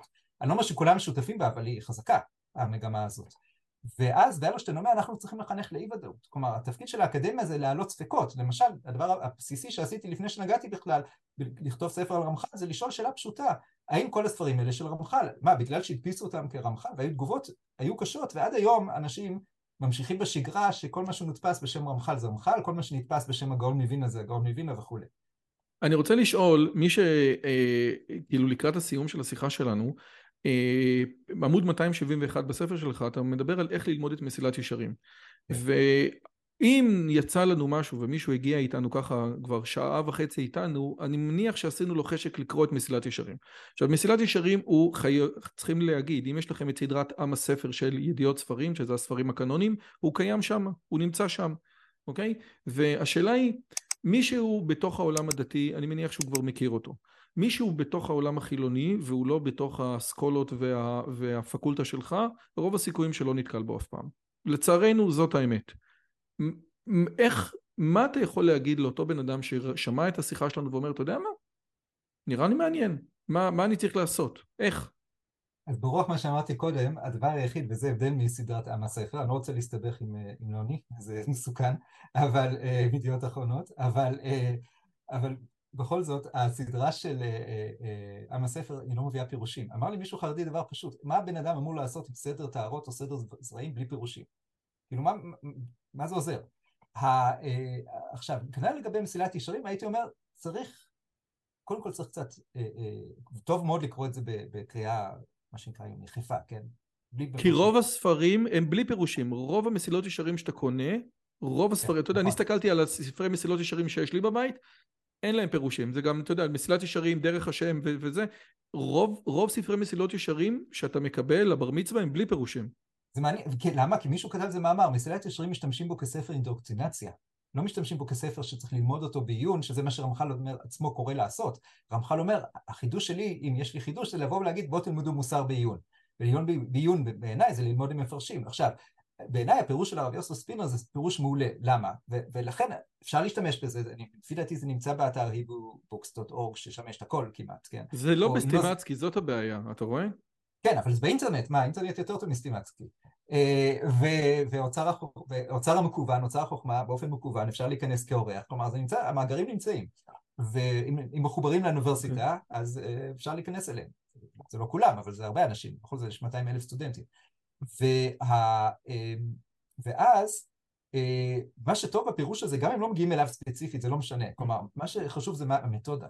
והמתודה זה לקחת ברצינות את, ש... את המחשבה, שכל מילה שרמח"ל כותב היא מכוונת. כלומר, אם הרמח"ל כותב על הקרבה לאל, שזה התענוג והעידון האולטימטיביים, צריך לשאול מה זה תענוג ומה זה עידון. ואז זה גם נהיה מעניין. כלומר, אחד הדברים שהרמח"ל רצה לשנות זה שלימוד מוסר יהיה מעניין. ולפני שקוראים מושג כאינדקטרונציה, צריך קודם כל לקרוא אותו, ככה זו ההנחיה שאני קיבלתי לפני 40 כן. שנה, כן, כמעט, זה שיהיה מעניין. כי אם זה לא מעניין, אנחנו לא ניכנס לזה אף פעם. הנפש לא תיכנס לזה, ככה הנפש בנויה, היא בנויה על עניין. ואז קוראים את זה ככה, ששואלים באמת, למה רמח"ל משתמש במילה הזאת? למה הוא דווקא משתמש במילה הזאת? למה את המילה הזאת הוא שם בפרק השני ולא בפרק העשירי? לכאורה זה לא, בעולם הניו-אייג'י של היום, זה לא נראה שזה רוחני מאוד, כל העיסוק הזה. אבל אני באמת מאמין שזו הדרך להיכנס לספר. ותלמידים שלא, שנניח אגנוסטים לגבי התפיסה הדתית שלהם או אתאיסטים לגבי התפיסה הדתית שלהם, אני מניח, אתה יודע, שאצלך בגבעת רם בהר הצופים. נכון, נכון. הלוואי בגבעת רם, זה מדעי הטבע, אין מקום. הלוואי, הלוואי, הלוואי. אתה בהר הצופים, יש לך סטודנטים גם כאלה וגם כאלה, למרות שעוד פעם, גם סטודנט אתאיסט שבא ללמוד מדעי היהדות, יש לו כבר גשמק לתוך הסיפור הזה. זאת אומרת, השאלה היא, האם לפי דעתך בן אדם אה, אה, מודרני, משכיל, שמכיר את ה... ואיך אומרים, שהיה יכול לקרוא פילוסופיה, יש לו מה, יש לו מה לקבל מהרמח"ל, או ש... זאת אומרת, אבל הוא צריך בעצם לדלג על כל הטרמינולוגיה הדתית שאולי פחות מתחבר אליה. תראה, זו שאלה מעניינת, כי קודם כל יש אצלנו בדיחה שבמצב הנוכחי, אם אתה רואה אנשים שהם לא דתיים בחוגים האלה, אז או שהם היו דתיים או שהם יהיו דתיים, כן? לכן אני בכלל התעקשתי ללמד גם מדע הדתות, כי אני רוצה להגיע לאנשים שבאמת זה לא העולם שלהם, כן? וה... ו... ומה... אז לכן אני, יש לי שיח, גם עם אנשים שבאמת, כמו שאתה אומר, שזה נהיה נדיר בישראל של היום, או גם באמריקה זה נדיר, של אתאיסטים או אגנוסטים וכך הלאה. ו... ולהם הייתי אומר, קודם כל בוא נקרא אותו כפסיכולוג. בוא נקרא מישהו שבאמת יתעמק מאוד בנפש, שזה הנושא המרכזי של הספר, אל תחשוב על זה כאלוהים. נגד דעת המחבר, דעת המחבר ודאי, קרבת השם לי טוב, אבל תחשוב על זה כספר על הנפש, א', ב', כתבי רמח"ל, לישרים תהילה, ודעת תבונות, לחשוב עליהם ככתבים בפילוסופיה פוליטית. ואני חושב שאחד הדברים ש... אה, אה, אם הייתי משנה משהו בכל מערכת החינוך, אז שצריך ללמוד פילוסופיה פוליטית. כלומר, אנחנו נמצאים בהוויה שהיא יותר ויותר פוליטית, ואנחנו לא יודעים עליה מספיק, אנחנו לא יודעים מספיק איך לחשוב ביחד על פוליטיקה. ואני חושב שרמח"ל, וגם כתבי, עכשיו, משה דוד ואלי הרבה יותר קשה, אבל רמח"ל זה עברית צלולה, היא מסודרת, היא ברורה. כלומר, באמת, אנשים שכביכול כל הזמן אומרים, יש להם רקע, אין להם רקע. קודם כל, אני אומר, לכולנו אין רקע. כלומר, למי, כמה אנשים במחקר יש להם רקע בקבלת הרשש, שזה בעיניי הדבר אולי החשוב ביותר, כן? אז אה, הסיפור הזה של הרקע צריך לרדת מסדר היום. אנחנו באים ביחד כדי ללמוד ביחד, מנקודת מוצא שוויונית, ובמקום, ברור שיש ערך למומחיות, ומישהו כמוני שעובד על זה 40 שנה, זה קצת אחרת מי שגילה את זה אתמול. אבל יש משהו בדבר הזה שאנחנו כן רוצים למצוא תרבות שבה אנשים מרגישים שהם אה, בני ובנות בית עם הספרות הזאת. ואני חושב שרמח"ל הוא יכול מאוד לעזור לעניין הזה. אגב, אצל תלמידי חכמים, ואני מכניס אותך בתוך הסיפור, צריך להבין לא רק מה הם אומרים, אלא גם מה הם לא אומרים. וכשאתה דיברת על הפירושים של הרמח"ל, הרי הספר המפורסם ביותר של פירושים של הרמח"ל זה לייבוביץ'. אז השאלה האם אני צריך להבין מזה שלא הזכרת אותו, שבעצם לייבוביץ' לוקח את הרמח"ל למקומות שלו, ואם אתה רוצה להבין רמח"ל כרמח"ל ולא רמח"ל כלייבוביץ', עדיף לך ללכת לרב ספינר. תראה, ליבוביץ' קודם כל הזכרתי אותו פעמיים, פעם אחת על הקנוניזציה. לא, לא, לא, אבל עכשיו שאני שאלתי אותך... על פירושים. אה, כן, על פירושים. הזכרתי אותו קודם, אבל הזכרתי אותו קודם. לא, אז השאלה כמה אני צריך, אתה יודע, בתוך הדברים שלך לעשות לומדס. אה, אוקיי, יפה, יפה, אבל תשמע, אה, אז הזכרתי את זה שהוא באמת מאוד רגיש לצד הפסיכולוגי אצל רמח"ל. ואני חושב שדווקא ליבוביץ' זה טוב במובן מסוים, שהוא אה, לא שם בפרונט את הקבלה, כמו הרבה מאוד פירושים על מסילת השם, וכמו שאמרתי, זה טוב שהוא עושה את זה. שהוא, הבחירה הזאת היא נכונה. הבעיה עם ליבוביץ' זה כמו הבעיה עם הרבה אנשים, זה קצת כמו הבעיה עם הרב אשלג ועוד הרבה אנשים, שכל דבר שליבוביץ' נוגע בו הופך לליבוביץ', כלומר קוראים אותו על התורה, קוראים אותו על הרמב"ם, קוראים אותו על רמח"ל, משהו הולך לאיבוד בהקשר המקורי של הדברים, שהוא ודאי היה מודע לו, הוא מכיר את ההקשר ההיסטורי, הוא מדבר עליו, הכל נכון, אבל בסוף הדבר הכל נהיה ליבוביץ'. ומהמפרשים האלה אני קצת מתרחק. שהם הופכים כל דבר להיות הם, כן? אה, והרב ספינר, היתרון שלו הוא הכבוד, דבר שאני מנסה להיות שותף לו בזה, זה הכבוד לטקסט קודם כל, הכבוד מה הרמח"ל אומר, מה ייחודי אצל הרמח"ל, מה רלוונטי להקשר האיטלקי, כלומר ש... אה, אה, אני זוכר שפעם היה לי תלמיד שבאמת קצת היה בקטע של החיכוס הרוחני, אז כל כך קשה שהקדשתי שני שיעורים לכל המורים של רמח"ל והסביבה שלהם והמורים של רבי משה זקוטו וכל זה, הוא אנחנו רוצים ללמוד את רמח"ל, כמו שהוא קרא לזה, כן? אמרתי, אבל אז הייתי עוד מרצה צעיר, אז לא, לא היה לי את השליפות האלה המיידיות, כן? שמקבלים עם השנים. והיום הייתי אומר דבר פשוט, אין רמח"ל בלי זה. זה מי שרמח"ל, רמח"ל זה אדם שלמד אצל רבי בנימין כהן שלמד אצל רבי משה זקוטו, זה, זה החפצה כמו שאומרים בעולם הישיבות, זה המהות, ש, זה הממשות של רמח"ל, זה זה, כן? אז אוקיי, אז לכן אני רוצה לראות מפרשים שזה, הם רוצים להכיר את רמח"ל על רקע שלו, של החוג שלו, של התקופה שלו, של הזה, ולא לחשוב שהאנשים האלה נמצאים רק באקדמיה, הם נמצאים גם בעולם החרדי. אז השתי ש... קודם כל תודה רבה, היה מרתק לגמרי. יש לי שתי שאלות, כן. קודם כל, כן, זה, זה, זה, זה מדהים. יש לי שתי שאלות שאני תמיד שואל את האורחים שלי בסוף. שאלה אחת זה באמת, האם יש ספר שאתה יכול להמליץ שקראת בשנים האחרונות ו, ו, ובעצם נתן לך איזושהי זווית או פרספקטיבה אחרת על החיים? אתה גם יכול גם לקחת את הנושא הזה לרמח"ל, אנחנו לא דיברנו על הבחור מפדובה שביאליק, זה בעצם מאמר שביאליק כותב על רמח"ל, מאמר מאוד מאוד מאוד יפה. אה, או, או, או אם אתה רוצה אולי להמליץ על ספר בנוסף למסילת ישרים למי שרוצה ככה להיכנס לתוך עולמו של הרמח"ל כמובן שיש את הספר שלך כן שזה מקובל בלב הסערה שזה ספר נהדר אז זה משהו אחד נו אז יש לך איזה משהו? כן. לגבי אה, אז, אז נתחיל מהסוף שזה יותר קל כן לגבי רמח"ל הייתי אומר שיש חוקר הזכרנו את גרשם שולם יש חוקר שלפי דעתי לא מספיק מכירים בו אה, והוא לפי דעתי הוא היה בכיר תלמידיו של שולם במובן מסוים, ו... והעצמאי שבהם גם, וזה ישעיהו תשבי. והכתיבה שלו היא לא קלה, אבל היא מאוד עשירה, ו... ו... וזה שווה את זה, כן? גם מה שהוא כותב על כל נושא, גם על הזוהר, כן? אבל גם, גם על, אה, על רמח"ל. ו... ואת זה חובה לפי דעתי להזכיר. לגבי מוסר הייתי מוסיף משהו אחד, שזה לגבי נוברדוק, שקרה דבר גדול, כן? שבעצם יש לנו את הדמות הזאת של, שאני מאוד ממליץ על הספרים של גראדה וצמח אטלס, אבל יש מישהו אמיתי שצמח אטלס, הדמות הזאת בנויה עליו, שזה גרשון ליבמן, והספרים שלו יוצאים עכשיו, כן? השיחות מוסר שלו, וזה נפלא. כלומר, זה דבר אחד שהייתי מאוד שמח אם היה קורה, אם היה איזשהו רנסאנס של נוברדוק, אנחנו צריכים את זה, כן? זה דבר שהוא חשוב לנו.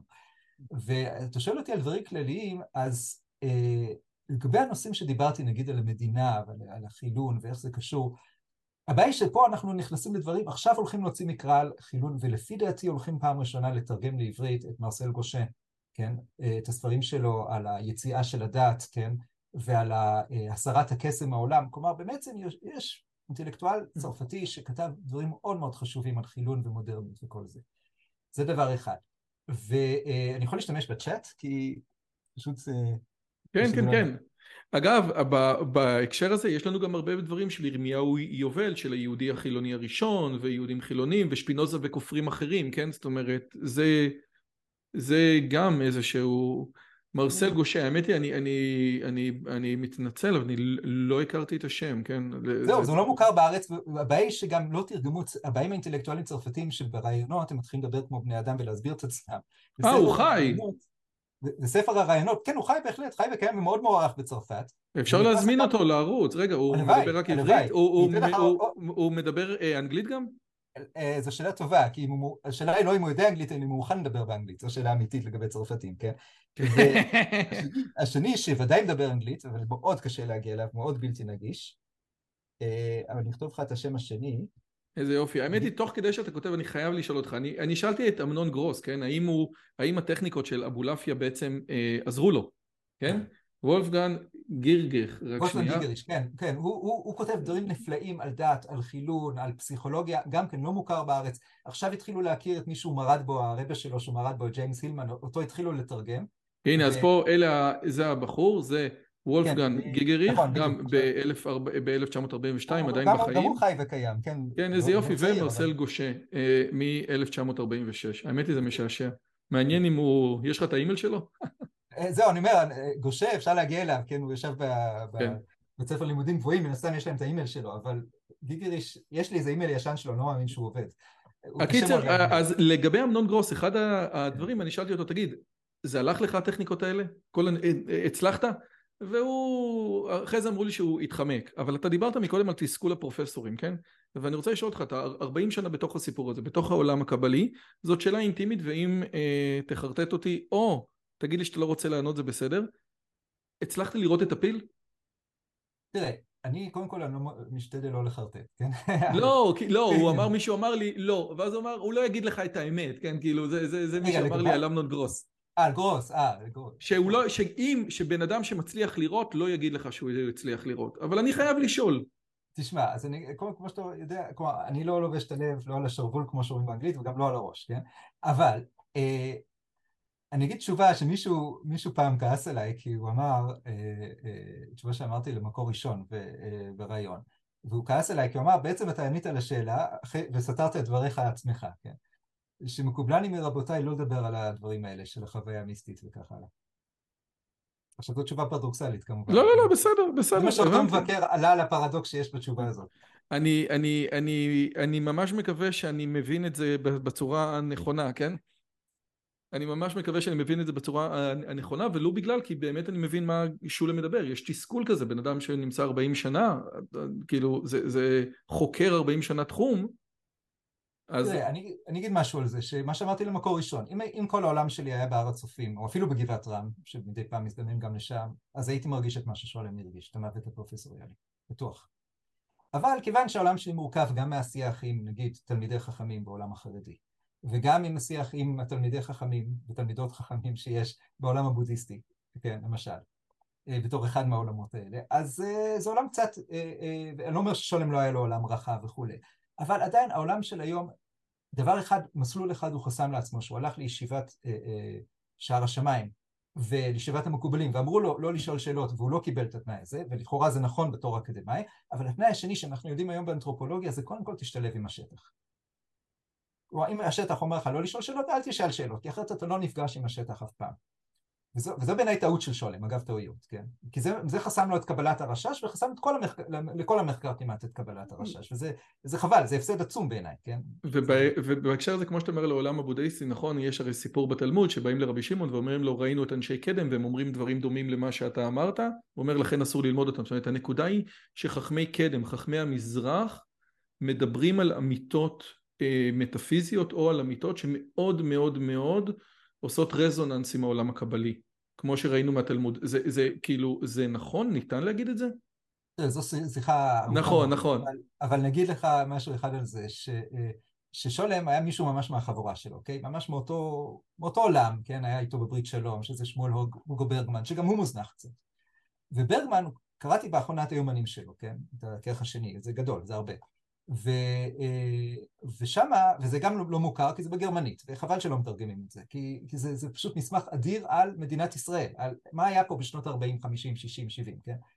ושם רואים אדם שמצד אחד הוא נמצא, הוא פילוסוף מקצועי, ומצד שני הוא, הוא בשיח עם מדעי יהדות, הוא לומד חברותא עם שולם, מה צריך יותר מזה? והוא גם דתי, אנשים. הוא אומר לגבי תפילה, הוא אומר אני יכול להעיד מניסיון אישי, תפילה עוזרת, כן? הוא, זה מה שהוא אומר ביומנים, הוא כותב כן. היום התפילה הלכה פחות טוב, היום התפילה הלכה יותר טוב, רואים את זה, הוא חי את זה. ודבר רביעי, שהוא בקשר הדוק מאוד עם העולם ההודי, ועם העולם הבודהיסטי וכולי, וגם עם העולם הנוצרי צריך להגיד. כלומר, בן אדם שנמצא בקשר עם העולם הדת כתופעה כוללת, רחבה, שזו משפחה רחבה יותר, שהעולם היהודי היא חלק מהמשפחה הזאת, עם יחסים קשים לפעמים, כמו עם העולם הנוצרי או המוסלמי, לפעמים יחסים שאנחנו לא מכירים, כן? זה כמו פתאום, אה, מישהו אמר פעם, זה כמו פתאום באיזה אופרת סבון, אתה מגלה שיש לך קרובי משפחה שלא הכרת בכלל, שזה הבודהיסטים והאינדים וכולי, כן? אה, ו- ואני חושב שזה, קוראים את הימנים של ברגמן, רואים, בעיניי זה דמות מופת של אינטלקטואל, וזה דבר שהיה חסר לשולם, הסוג הרוחב הזה. היה לו משהו מזה, היה לו מקומות אחרים שהיה לו רוחב גדול מאוד בתרבות אירופית וכולי, כן? אבל זה בעיניי דגם שהוא בעיניי מאוד מוצלח.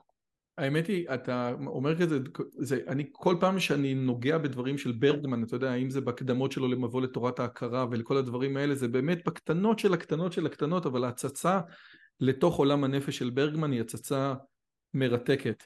פרופסור יונתן גרב מהפקולטה למדעי היהדות באוניברסיטה העברית. עוד לא נהיינו פקולטה, אולי עוד נהיה יום אחד. כן, כן. והקתדרה על שם גרשום שולם, תודה רבה על הזמן שלך, זה היה מרתק, ממש ממש תודה. תודה רבה, כנ"ל. אכן למר. מה? כבר נגמר? אל תדאגו, יש עוד המון שיחות. למעשה הכנתי פלייליסט של כל השיחות עם המומחים, והוא נמצא כאן. פשוט תלחצו עליו.